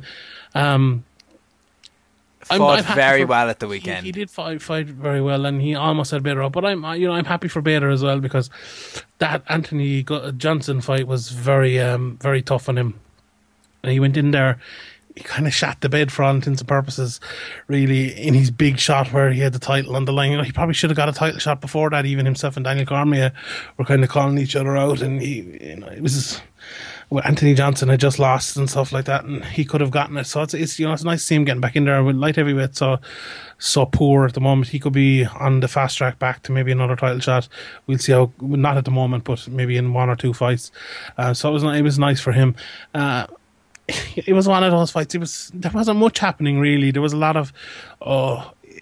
Could this big shot land? Is it going to land? And then Latifi landed one, and then Bader landed one, and then it was over. So, yeah, I I wouldn't say I was lucky. I think it was someone was going to land, and it was just uh, Bader was the one that landed. But um, the rest of the card, we've we'll get on to a couple more cards at the weekend uh, in a second. But I think Nick Hein against Tae Taehyung Bang was an absolutely woeful fight, just awful altogether. Even worse was um, Christian Colombo against Jarjis Danho, one of the worst fights I've ever seen, which went to a draw. Um, Jack Hermansson debuted in a good, with a good win and a good fight against Scott Askham. Jim Wallhead um, lost his debut as well. It was a close decision. I gave it to Ayari, but I would, I'm kind of split between both of them, to be honest. It was one of those fights. Most people, I think, scored it for Jim Wallhead, so you can he can be a little bit disappointed in that he didn't pick up that one. Uh, he almost had him finish near the end. And Nicolas Dalby as well lost to Peter Sobotta in a, in a tough fight for him. But let's get to a couple of the fights. Sean, that are coming one- up this weekend. Yes, Just very quickly. Eight decisions on that card of the Yeah. weekend. And exactly what we spoke about last week. A flat atmosphere. Mm-hmm. How do you think those people felt in there to see three finishes out of 11 fights over the course of six or seven hours? Do you know what I mean? It can be soul destroying. Yeah. It can be so hard, so tough. Not even the local token guys at the bottom of the card to make sure people are electric, people are excited. I know they tried. The crowd did sound pretty good throughout the, the fights that I saw, so I'm not like just doing that to rip on the crowd and being like, oh, Belfast will be better. But if you like, I saw James Elliott put something up about how second fight of the arena and the second fight of the night and the arena is almost full. It's like, well, UFC Belfast, if you put a local man on that first fight, if you put Carl Moore to open that card, you know it's going to be packed from the first fight. And that's how you build an atmosphere. UFC Dublin all over again. Anyway, this weekend, what are we talking yeah. about? B A M M A or something else? oh, there's a lot of things coming up. There is a lot. we spoke about CM Punk and stuff. We've got Cage Warriors, we've got BAMMA, we've got Kell Brook against Gennady Golovkin, we've got Man United against Man City, we've got Rangers against Celtic. It's all going down. It's all going down. Let's talk about BAMMA first, considering they're in Ireland. You're Yeah. not gonna get this bullshit of my one thing I hate, Sean, when there's Super Sunday fixtures. Hey, tell the wife to get to the kitchen for Sunday. It's lad day at the Make us a TV. sandwich. Crack the cans, boys. It's the old firm derby. You know, like fuck off. Like, do you know what I mean? That sort of shit needs to just. I've seen it already all week. Do you know what I mean? What a day for sport. Clickbait.ie. Hope I'm- you don't have anything planned for this Sunday. Whopper now. day of sport planned. I got my I got my retweets out of that already, so we can yeah we can all Oh, leave did it. you? Yeah, all- okay. Oh my god, I just insulted you without even seeing your tweet. I'm so sorry. What you're not to see, though, I'm from me. I'm a sports reporter, though, so I have to. That's my job. You Andy. have to. It's your job. Mm-hmm. You're dedicated to it the exact same way. You're going to see probably a generic tweet from me throughout the week talking about BAMMA being the best domestic card that they've ever brought to the country and also the best, biggest night in Irish MMA's history. Peter Carroll's old whipping horse that he likes to drag out every time Every- Conor every McGregor fights. But uh, what can I say? I do it as well. We all do. He doesn't listen anyway. He'll never hear that. BAMMA 26 was then this weekend in the Three Arena, unfortunately no longer headlined by the Housewives' Choice, the appointed Severe MMA nickname, and also the host of the Severe, co-host of the Severe Sessions with Pete Carroll. Chris Fields, unfortunately not fighting the Bear Jew Paul Craig in the main event. Instead, Sean, I believe John Phillips is being promoted to the main event. Am I right in saying that? Is that a bit of an odd main event for you? title unification bout? Yeah, well, I suppose it's not so. Yeah, when, when you consider that. cue cliche tweet about guess they didn't learn from Cage Warriors and you like DJ Jack, Mike Linderman. I think, I, and I've talked this for a while. I've probably with- tweeted that before as well. You probably have. Even with um with the other men event on it, now I thought this card was perfectly set up for Paul Redmond in a big fight to, to headline it. Now maybe I don't know. Maybe he didn't want that for some reason. It's his first fight back. Maybe he didn't want that. But I thought. I thought that would have made good. You know, he's the big. I think he's the biggest name out of anyone in that card. I thought he would be the man. But it, you know, there's a lot of good fights in it. That's that's nitpicking really. But if you had to pick one favorite fight out of this card, who would, which one would it be? Oh, Sean, I actually only looked at the card in full the first time, for the first time the other day, and there Yeah. are so many fights that I either forgot about, didn't know were happening. Like, I'm gonna have to pick two if that's okay. Okay, I on. know you have uh, people will have heard it. You're just I already had it up, but I will click your link anyway. Okay. So I thought you were killing time there. no, no, I wasn't at all. Andy Young has the potential to become another world champion this weekend. Do you know? Yeah. And you have to wonder. You're looking at tough the flyweights, the world championship thing. Why was BAMMA not given a shout? Do you know, like you've got some absolute jokes of champions in there. Graham made What are you fun of talking me. about? The, the Alaskan champion is a real. He's a real champion. What are you of talking course, about? of course. Um, Graham made fun of me for trying to pronounce Andy Young's opponent's last name earlier on, so I don't want to really do it again because I fucked it up and I'm a little bit nervous about it. S A A D E H. Sadea. Sadeh, that's it. I said Sada, and he just kept laughing at me. Um, Ryan Curtis is fighting in the three arena. This is going to be an absolutely huge thing.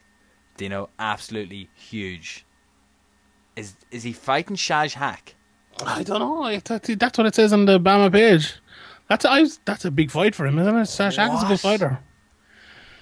Yeah, I don't think it is him. is it not? No, I I don't think. I think it could be a similar name. Here, well, I'm let's get not- on to the other ones. I'll, I'll, I'll send the WhatsApp there to Dave Fogarty and we'll see. and we'll just find out because that will be a huge fight for exposure for Ryan Curtis if he can get a win over Shaj Haque. That is a phenomenal fight. Um, you've got a good one floating under the radar in Mark Andrew versus Blaine O'Driscoll, two well matched guys. Uh, looking forward to seeing. I was talking to Richie Smullen the other day at Naga. He is beyond excited for this. It is going to be. Uh, it's going to be really, really good to see him in there. He's a lot of support coming. Um, and that's pretty much it, Sean. Outside of well, Dave Fogarty and Barry Hanna to start off the fight, but like Ben Forsyth opening the pro fights against a guy I who I don't know, like that's kind of going to fly under the radar. I don't think maybe. I think you're looking at like up until maybe the Charlie Ward fight or the Darren O'Gorman fight later on in the card before you're starting to see outstanding action. Do you know what I mean? Or outstanding finishes. Johnny Dargan is fighting, but we're not too sure what that's uh, what that's going to be like either. So it's it's built to build well. It has the potential. If someone like Ben Forsyth wants to think he can go out and make a name for himself by lighting up his opponent in the first, uh, the second fight of the night after the Fogarty curtain opener, then fair play to him. That may provide some sort of excitement, but I just don't see that really happening. I can see maybe a flat a flat tone and not in the arena as such, but maybe for the first couple of fights, the last couple of BAMMA Sean, we've had guys like Darren O'Gorman in the opening fights. We've had guys like Dylan Tuke in the opening fights, and their ecstatic finishes, electric finishes, were what set the tempo for further up the card. Now you've got guys like Rhys McKee further up the card. You've got Peter Queally further up the card. You've got Alan Philpott really high up the card this time. Paul Redmond fighting someone like Chris Stringer. Do you know the guys that paved the way for the first two BAMMA shows are now either not on this card or really high up it. You know, and this is the exciting thing for me now. We're going to see these guys flourish at a higher rank at pro. I know we're keeping it short on the BAMMA thing, but Rhys McKee, Tommy McCafferty is going to be an absolute barn fucking burner of a fight. And Peter Queally and Joe McColgan, they are my two fights to pick out of anything here. Do not miss them two. Yeah, I agree. I'm looking forward to seeing Reds are coming back as I know I mentioned him earlier. I'm really looking forward to that. Some just looking through the card here, it's, you know, Reds it's a are by really Toho. good card. Yeah, do you say? I think it was it. Did he put it up or did someone else put it up? Uh, like um, a video of him doing a couple of takedowns and stuff. He's wrestling. You know, he's Reds wrestling is underrated. And very, very Nogi good. judo as well. He's got very good throws. The video that was doing the rounds was him throwing Mick Brennan at an in-house Team Rhino competition, and Andy Ryan chilling in the background just watching it, being like, "I taught that fucker that," you know, like he's just like, "My, oh, my man," you know, that's all he was like. Yeah. Um. Okay. So, I suppose before we just jump entirely to Liverpool across the pond to the Mersey, BAMMA goes down this Saturday, the Three Arena. It is going to be electric. There, Richie Smullen has sold out of tickets completely. Do you know? It seems a lot more and more fighters I'm hearing are selling out of their quota of tickets. It seems like there is a real hype behind this event in terms of um, in terms of the attendances. It's still probably going to be tapered off. The arena will be further back, but I do see guys.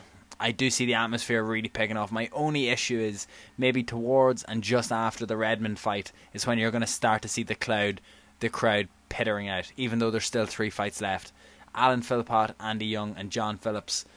Philpott and Young won't be garnering the support you could say travelling from Ballymena as some of the Dublin guys would be, and that's not a slight on them or their fans. It's just because it's in Dublin, it's in the Three Arena. Lads are going to want to go to a fight on a Saturday night. If, uh, for example, someone like my barber, like Ryan Curtis, is fighting in the Three Arena, do you know that sort of way? It turns into a night out very easily for people from Dublin, but for for travelling support, it's going to be a little bit different. So, fingers crossed, it's going to be brilliant. We uh, Sean will not be there, unfortunately. I will be there cheering on Yogurty Dave Fogarty who takes Best on Barry Dave. Hanna this Best weekend. Barry. Best luck, best man. Dave. Best luck, Barry, as well. As well, you're dead right. Yeah. We'll enjoy a good scrap. But that means no commentary on the fight. BAMMA, hook your man up here.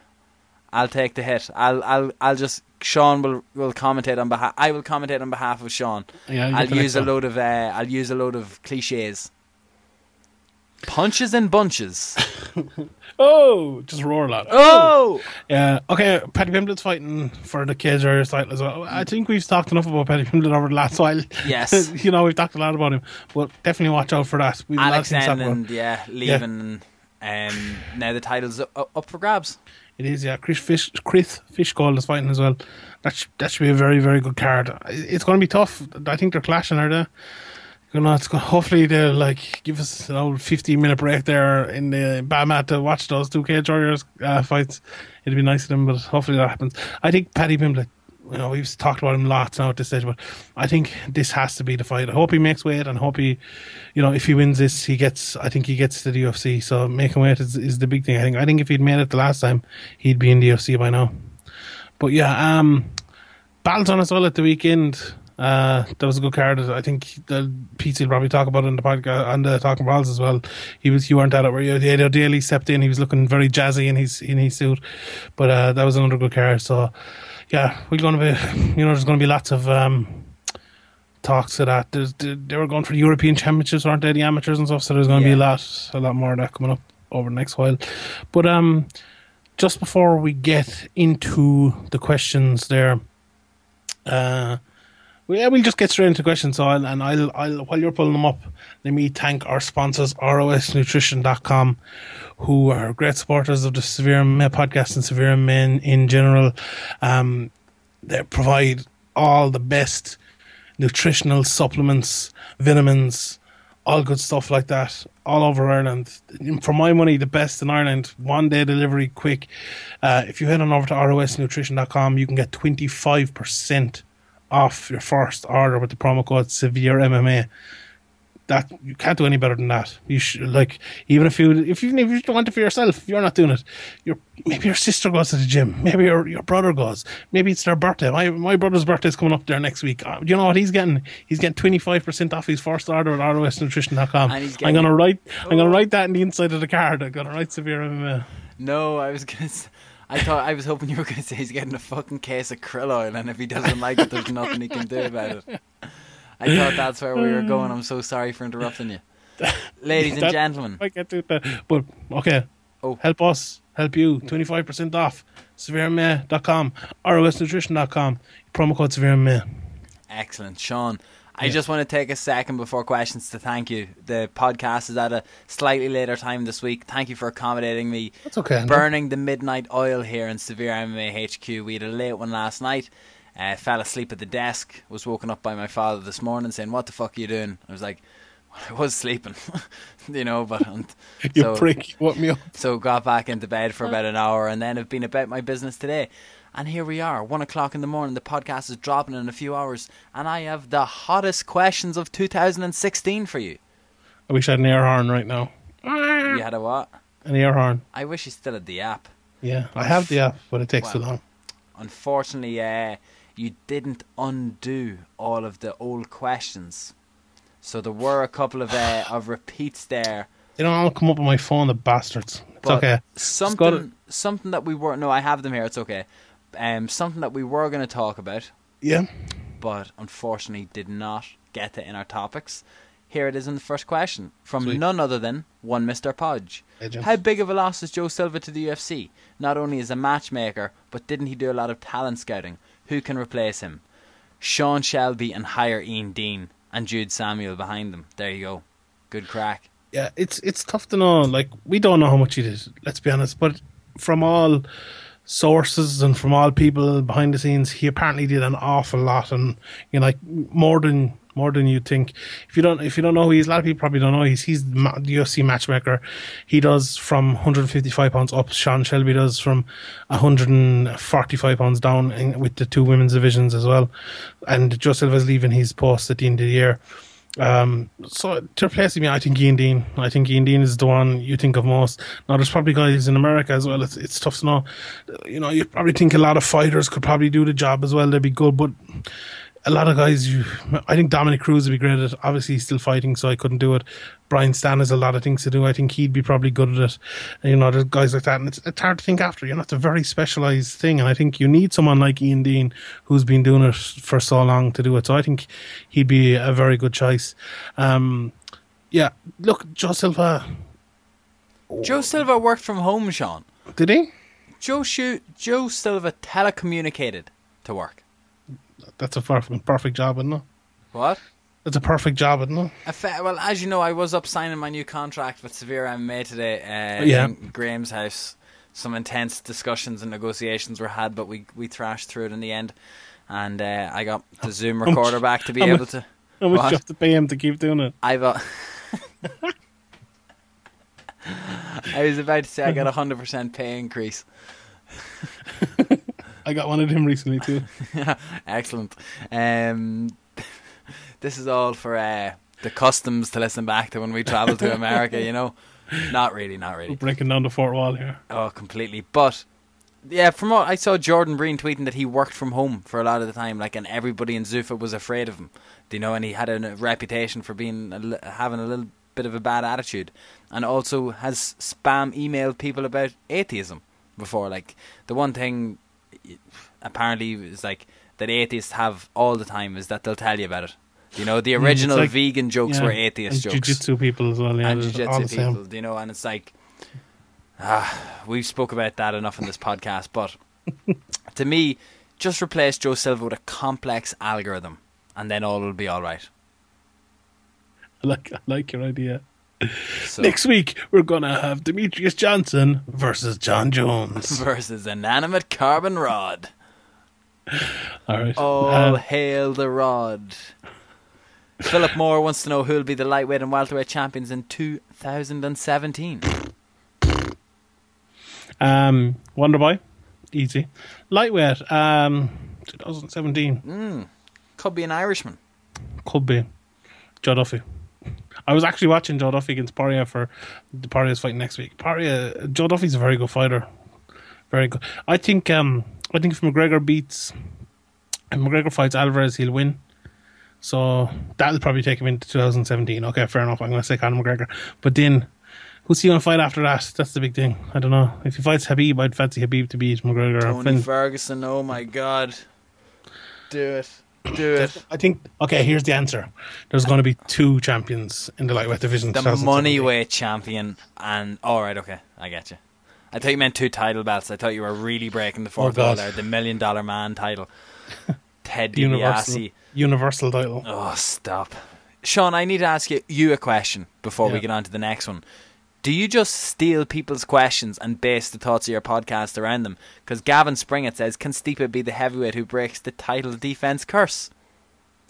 Yeah, he can. Excellent. So that's the answer to that. Uh, what's next for Ryan Bader? Uh, I think Gustafsson makes sense next for better. That makes sense. There, there's like I was talking to Patrick about this the other day. It's funny. There's levels at light heavyweight, unlike any other division. You have Jon Jones on one level, then you have Daniel Cormier on another level, then you have Anthony Johnson on another level, and I think ba- Gustafsson is kind of with Anthony Johnson, even though I know Johnson knocked him clean out and stuff. I think Gustafsson's there as well, and I think like Teixeira and Bader are just like a little bit under that as well, and then it's kind of falls off a hill very quickly. So I think you can't give Anthony, and Alexander Gustafsson anyone else really except Ryan Bader. You got, Glover just lost. Um, I don't think you can. I don't think that Jones fight makes sense now. Um, Cormier is going to be fighting Johnson, so I think Bader's the one. If Jones is in the bad graces, then it makes sense entirely. I wouldn't rule it out in 2017. That's all I'm saying. No, but I'd like Gustafsson to get one more fight. He didn't look that great at the weekend. Yeah, that too. You know, Yeah. Fair enough. The Irish Kieran says, by this time next week, who will have the better mixed martial arts record, CM Punk or Sean Sheehan? Sean Sheehan. We'll stay undefeated, ladies and hmm. gentlemen. Somebody's ah. O has got to go. Yeah. I was hoping for something better than a yeah off that, John. I'm It not does. Like. I'm, I have, I can't disagree with you. You're 100 percent correct. Thank you very much. Spencer Carpin wants to know what are the three fights you think must be made for UFC 205? I will go first. Go on. Joseph Duffy to open the main card. Okay. I think Duffy will be in Belfast, but Against the Irish Dragon, Paul Felder. I like Paul it. Felder. We're setting the tone that's going to culminate in the bloody co-main event of Donald Cerrone versus Robbie Lawler. Or mm. potential co-main event, we're not too sure yet. But I think the theme needs to follow up in that sense as well. Yeah. I think I would absolutely, for the purpose of massive entertainment, Al Iaquinta versus Jim Miller would be a very enjoyable fight for the New York crowd, I believe. Yeah. Local man in Al Iaquinta, he would, you know, you just you can't kind of have to fill the card around with those sort of people. But, hmm, and a third fight. You give me So, your first two. What I given- think am I? You've given three there, haven't you? Have I? Yeah, you'd have. I think you have. Yeah, you gave um, Miller Iaquinta, the Robbie Lawler against Cerrone. Oh, but that's Joseph official. Duffy. The Oh, is it? Cerrone and Oh, is Lawler it? is Okay, official, okay, yeah. fair enough. So I don't. You give me your one dream. Here's fight. mine. Um, I'm going to go with Anthony Pettis against Frankie Edgar, Jose Aldo against Max Holloway, and Conor McGregor against Eddie Alvarez. just shake up all three. Go Yeah. for it. Go for it. Keith Kavanagh says, shout out to the dickhead who tried to thumb his way through Naga. His ACL will be gone next time. That's a threat, Keith, that you should probably delete. Just so uh just so you don't get in trouble in future. Now, I hope that poor lad doesn't listen to the podcast. Yeah, me too. Sorry, mate. Sure, he- I'm sure, he's, sure he's a lovely guy. He is. I'm trying to. I was trying to highlight. Uh, I see. I changed the font on Twitter, so the at is uh was different. Francisco McCool. His Hello, name is Shane. Oh, That's just his at. MMA. Or will MMA undergo a series of rule changes to broaden or appeal slash address safety perceptions, and if so, what? If MMA Safety. Ever wanted to get into the Olympics, it would have to completely change what it looks like at the moment. But at the moment, I think professional mixed martial arts is at the safest that it could possibly be. Yeah, yeah, I don't, I don't think so. I don't think anything really needs to change. I think they actually changed, you know, the, the finger on the ground rule where you can knee a guy in the head now. Yes, That, I think actually that makes it a little bit more dangerous. so I think they're, I think it's, it might be a little bit too safe at the moment, and I think they'll reel it back a little bit with some rules. I think it's we're pretty good where we are now. I, I shouldn't have said that. Not a little bit too safe. I think it's perfect the way it is at the moment. I don't think you need to change any rules like that. Now there are some rules that you can change that are just they make no sense, like the eight or six to twelve elbows and things like that. But I don't think there's really any safety concerns like you know trauma rooms and things like that, which we've discussed a lot. I think they're all all that is pretty good. I think the UFC do it very well, and I think you know if IMMAF or whoever it is um, copy kind of what they're doing, I think that's a good thing to do. So uh, we forgot to mention that Whip Battle Zone this weekend, again an event covered by the IMMAA, so Yeah. sanctioned, everything looked after. Um, a couple of people asking questions, and there was a couple of things floating around Facebook about like was this fully regulated? I wasn't there. Um, I understand there was a full trauma room. I understand all the fighters were medically cleared. Fights were cancelled on the night for fighters not having correct blood work done, which is an absolutely brilliant thing to see. Four fights were cancelled on the night, um, because if you like, you were told what to get. Do you know what I mean? I I understand it was that certain, unless you download the form that says this is exactly what you need tested, they won't test for something. I think it's syphilis, and then if the because you know it's rampant in Irish MMA, Sean, It the is, yeah. popularity that Irish MMA fighters have, the Mickeys are falling off them at this stage. To be fair, like, but anyway, Lock up your dollars. um, so fro- like uh, shin guards and stuff were supplied, but I know people You were. just see people quoting that the Mickeys are fun. Yeah, that'll be tweeted to us definitely. hundred percent. Um, people were saying like, oh well, they weren't all wearing regulation gears. Like shin guards and gloves were Condoms. supplied to every fighter, and I know a lot of fighters had an issue with them. They didn't really like them, so they were wearing their, their own ones that meted the specimens as well, the requirements as well. So that was that. So by all accounts, fair play to Battlezone for a uh, very well and safe run show this weekend. And also, John Byrne in his interview at IO Daily. By the way, IO Daily's interviews over on SevereMMA.com, they were fucking brilliant. Full time now, I Shout out to IO Daily. Phenomenal debut on the mic He did it for before. Severe MMA. This is a proper debut. This is a string of interviews, one after the other. His first interview was with a guy from Malahide Martial Arts who could barely speak a lick of English, who had a very impressive fight. I can't think of his name.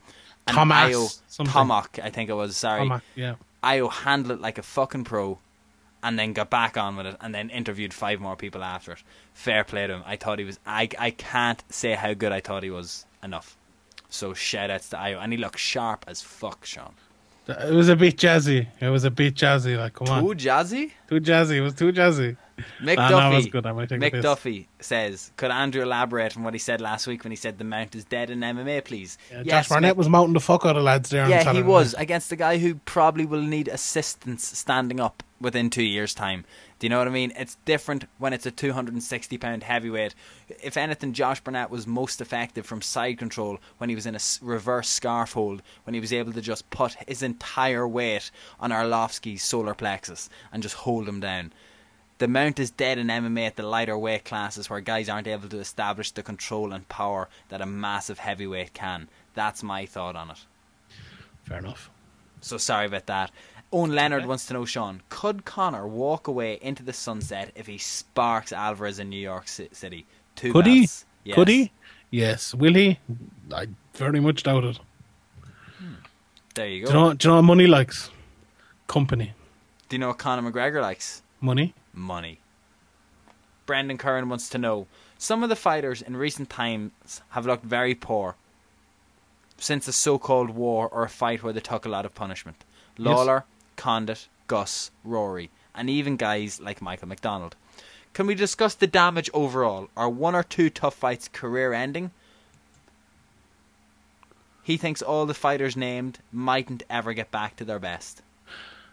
That was a lovely screenshot sent to us as well, so thank you for that, Brendan. Personally, I think one fight can change you, but I think you can recover from one fight. If it's a series of beatings over a while, you can't come back from that. I don't think. Um, like Pettis now, he took one very very bad beating, and it's taken him a while. You know, he just got his first win back there. If he gets another win and another win, I think he can come back and he can come back to be a very good fighter again. Changes the little things. You know, he he still we speak about Pettis a lot. And he's big problems in his game. If he can start them, he'd be a lot better as well. But guys like Robbie Lawler now, say if he gets into another tough fight, gets knocked out again, I think it's going to be very hard for him to come back, especially at his age. He's done it before, you know. It, it takes a while, you know. It can be done, but it's going to take another while. And each additional beating you take, it's going to take longer for you to come back. And you're going to get to a point eventually where you're not going to be able to come back, where it's just too much. I think. Look, you you can definitely come back. You can come back, but well, sometimes you hit that wall and it's just too much, and that's the end of it. Brian McLaughlin wants to know Is Mark Henry the most bitter man in mixed martial arts? Shall we elaborate for those who maybe don't know? Yeah. Mark Henry did um he did one of those inter- walking it's not a walking doc really, he was you know Ariel's walking docs. He Ariel was very good. Pint. Very, very good. He did one with Eddie Alvarez as well today, which was very good as well. But Mark Mark Henry is look, I think he's a genuine guy. I think he was a, he's a good guy, but I think he kind of Conor McGregor has gotten into his head a little bit, and he's he's not used to it really. You know, he was always kind of in the background. Remember Ariel and all, all lots of people always talked about him being one of the most underrated coaches. People don't really even you know don't really know who he is, and yet he's been doing great things with, with a lot of great fighters. I think now kind of people know who he is and it's kind of he's been shot into fame, and that's not always easy. And especially when you have Conor McGregor and you know five hundred thousand maniacs from Ireland tweeting at you, calling you a, a prick, like whatever. That's I'm sure that's not easy. That's not easy to take. Um, Did you notice as well in it, like Conor, remember Conor McGregor called him, he's, he referred to him as Frankie Edgar's fat boxing coach a while back. And in, in the video, um, Mark Henry goes, "Someone I can't eat pizza. Someone called me fat," which is like a, a clear, you know, thing of Conor McGregor, and a kind of he blew over everyone. I think, but that that was kind of weird as well. I don't, I think he's just fighting back. To be honest, I don't think it's I don't think he is starting it, to be honest. And I don't think, like, he has said things before. Obviously, he's done things well. I just don't think he likes. I don't think he likes people attacking his fighters or likes people saying that they're going to knock his fighters out and stuff. When that's just the fighting game, like it's not just a thing Conor McGregor does. Like I'm sure if if Frankie Edgar fight Dennis Bermudez, Dennis Bermudez would say, "I'm gonna, I'm gonna win this fight. I'm gonna knock Frankie Edgar out," and you know he mightn't take too much notice of it. But kind of everything McGregor says, it gets said a little bit louder because of who he is and because of the, obviously the fan base behind him and everything like that. And I think that's kind of gotten to Mark Henry a little bit, and he he Took it out on poor John Kavanagh. Yeah, and he takes it out a little bit more. But John Kavanagh is no saint. is no saint either. Like he's, you know, he's said plenty of things, you know, about McGregor knocking guys out in rounds and stuff, and so that doesn't go well with everyone. Like, and that's fair enough. Like John Kavanagh is. He can say that, no problem. And if Mark Henry wants to get mad about it, he can get mad about it too. So, look, I, I think the maybe the the the radar inducing moment was like back when John said he believed Conor could be a three division champion. Yeah. Do you know you're you're kind of taking aim at not only your own division but the two divisions above it you and their coaches.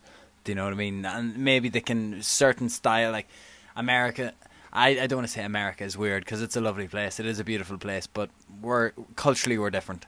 Where John Kavanagh can say something like that, he's basing it off his own fighter. He's not thinking of the implications that a coach, like uh, like when he said that he thought Conor could have the welterweight title as well. That's not a a slight on, for example, Robbie Lawler's coach. Do you know what I mean? But sometimes people can take it that way. Like I, I think Americans do do take things like that way. You are a product of those that raised you, that those that showed you, uh, showed you the way, sort of thing. And Mark Henry works with a small, small group of people that like. I used to always laugh at like Frankie Edgar on prime times and stuff like that because Mark Henry's training facility looked like a, a sitting room with a mat pushed up against the wall, and then he's producing all these world class strikers. You know, it's phenomenal. It's just, and maybe it's a little bit of jealousy as well from his part. You know, Kavanagh is getting massive exposure at the moment. And uh, he had a line. He said, "Give, give the, give the money to the striking coach." Do you know, like, and it was getting personal and it was getting tatty and stuff. And John kept his cool and doesn't want to engage in those sort of. Uh, I think it was actually Sandu who replied to. He said he didn't want, didn't want. Uh, he just said, "I'm going to focus on my fighter. You focus on yours. There'll be no shit talk from me." You know, something as simple as that. Like, or he doesn't care for headlines. I think it was. this thing as well, disrespect. It's a very American thing. Like in Ireland, we like say, oh, "I'm gonna fucking, I'm gonna ride your sister." Or Shut up, like- you arsehole. yeah, exactly. That's not a thing that really exists in Ireland that much. In We- America, we slag each other yeah, all the time. oh That's all we do, And like- curse and Yeah. curse every time I meet American journalists. They're like, "Man, I forgot how much you guys curse," and I was like, "Oh fuck, sorry." That's usually my first response. Like, Like, there's no possible way you could disrespect me. I don't think it's possible. Karen Stapleton wants to know when is McGahan being try that, you replaced on the podcast like he was for the Battlezone interviews? I've been doing interviews. See, if you want to uh, send your emails to Sean at com there. You can So, audition. That's a real email, by the way. Sean at severemma.com. Let Sean know why you should become the host of the Severe MMA podcast. I wouldn't get rid of you. Would you not? For another couple of weeks, anyway. Oh, your probation is still on. Uh, your own brother, Patrick Sheehan. Yeah. Will a win for CM Punk encourage more football players or boxers to try MMA? No, but it may encourage more pro wrestlers. And then we could have shoot fights. Shoot fight league. Tim Tebow. I'd love to see Tim Tebow doing MMA. Hmm. That would be decent. Steve McDonald wants to know Does McGregor eventually move to Bellator for a percent of the company? Thoughts? No, never. Never. Money. Ever, ever, ever, ever, ever, ever, ever. Like Sorry, others. Stephen. Sean Betts, Severe Zone. Bath or shower? Shower. We don't have a bat, unfortunately. Do you not? No. Got to take an out, spin shower. Um, and two more to finish off, Sean, before we go. Dan's Nobly kind of touched on what we talked about earlier on, but were there too many refs asking for more action at the weekend? Yeah. Definitely more than usual. Mm-hmm. I would agree with that. That. And JJ Murphy, who is a big fan of the show, what do you make on of Billy Walsh's comments on McGregor's boxing ability, given his high connection percentage? Did you see what Billy Walsh said? I did. Billy Walsh said that he wouldn't. There's hardly an amateur in Ireland that he'd beat, or something like that, along those lines. What do you make boxing. of that? Just maybe getting the getting the clicks, getting the exposure off a McGregor quote. Yeah, um, I don't know. See, Amateur boxing is a completely different style of striking sport to mixed martial arts. Like I'm sure if McGregor put his time into amateur boxing as much as he does in MMA, I'm sure he'd do very, very well. And now professional boxing is a different thing. Floyd Floyd Mayweather thing is different. Like I wouldn't say McGregor would go in and beat a, national champion amateur boxer in Ireland, like maybe ever, no matter how much boxing, he put in. But I, to say like that every amateur boxer in Ireland would beat him, I don't think that's true. I think You I think have to have one fight and you're an amateur boxer. That is true, but uh, I'm sure there's guys that you know, top fifteen amateur boxers in his weight in Ireland. I'm sure he give him, I'm sure he give him hell after not too long of training. Like he, he's trained his boxing for. He does a lot of boxing. You know, his hands are very, very good. Sure Look, it's it's fair enough. I know you know what Billy Walsh is saying. Like it's fair enough. Like most boxers, amateur boxers, pro boxers in Ireland would beat him at where he is at the moment. Definitely. Yeah. So there you go. Questions done and dusted. Ladies and gentlemen, thank you so much as always for tuning in. Episode 84 of the Severe MMA podcast is officially in the books. My name is Andrew McGahan. You can get me at Twitter at Andrew McGahan underscore At seven. Twitter? Jesus, Sorry, on. Twitter. on Twitter, yo. If you can keep the message to 140 characters less, that would be sweet. If you want to elongate it just that little bit more, send me an email over the week, andrew at severemma.com. I will reply in the most untimely manner, but I definitely will reply before next week's podcast. Even if you just want to say hello, how's things, how's the forum, send me an email. I want to start conversing with a few more people over email, Sean. I think it's a nice, uh, a nice medium, you know, just to chat away, just to type away, conscious stream of thoughts. You can do that for Sean Sheehan as well. He's actually o- offering uh, open relationship advice this week, free to any listener of the podcast who wants to email him, Sean at severemma.com. Make sure to include all the details. He's very, very good at it. He's also on Twitter, Sean Sheehan BA. On Facebook, Sean Sheehan MMA. Go like his fan page because I most certainly will not. He's over on don't you know? Instagram. On, like and- my and shout outs, first and foremost, and most of all, Severe MMA's own Niall McGrath of Talking Brawls MMA podcast. They recorded their episode tonight. Hopefully, no podcasting schedule uh, sake. releasing tomorrow, moving in on our turf. We will not be now. happy with that. Get a slap across the face. Niall stage. is over stateside for UFC 203 this weekend. Live coverage coming from him. Go follow him on Instagram, Niall McGrath 4, and he will also be uh, contributing on the Severe May Instagram throughout the week, as well as interviews, sit downs, scrums, live podcasts. Niall is going to be doing it all over in Cleveland this weekend, so best luck to him over there, rocking his brand new Severe MMA t shirt as well. Sean, it is a quarter past one in the morning. This podcast is dropping in the guts of the next five hours. Tell me what are you doing before you head to Bobo's? Bobo Land. I'm going to drink half a two litre bottle of 7 Up full of water here. Then I'm going to eat a couple of Maltesers. I'm going to watch an episode of The Sopranos. And then I'm going to go to Bobo's. That sounds delish. Mm. I need a drink massively, so I need to go downstairs. I'm probably going to have a wee bowl of crunchy nut cornflakes. I'm going to sit right back down and start editing this podcast. I'm going to send it off. Then we have to go up and see Mrs. Severe MMA at 2 o'clock when she's on her break from work. I may get a little takeaway for us to eat in the car for the 15 minutes. Nice. And then I'm going straight home to bed. I have a busy day tomorrow. I'm up in the morning for training, then I'm straight to Dublin for the day straight through. Then Tuesday night we will sleep and we will rest and we will enjoy. Hopefully you are having a great week, a great day. Hopefully the last hour and 10 minutes have improved because the first 40 minutes of the podcast were pure dung. Let's get over that first and foremost. We were sleep fatigued, but uh, as always, thank you so much for tuning in. Hopefully you enjoyed it. Uh, enjoy the fights this weekend. If you're at BAMMA, say hey. You know, let us know. Let me know if you're a fan of the podcast. Come up and say where the fuck's Sean. Let me know how many people. He wants to know how many people are going to come up to me and say, Yeah. Sean Sheehan, where the fuck is he? He's much better than you are. Dan Stretch and Shane Heffernan are devastated. I've been getting Snapchats off Yeah. them. Stockton 209. We were going to get a nice group picture together, but not to be. Someday soon in the future, Yeah. we will definitely do it. Belfast. Ladies and gentlemen, the longest outro of Severe MMA podcast history. Episode 84 is officially in the books. We will see you next week for episode 85. But, ladies and gentlemen, You fucking stole my outro there. till then. See you next Tuesday.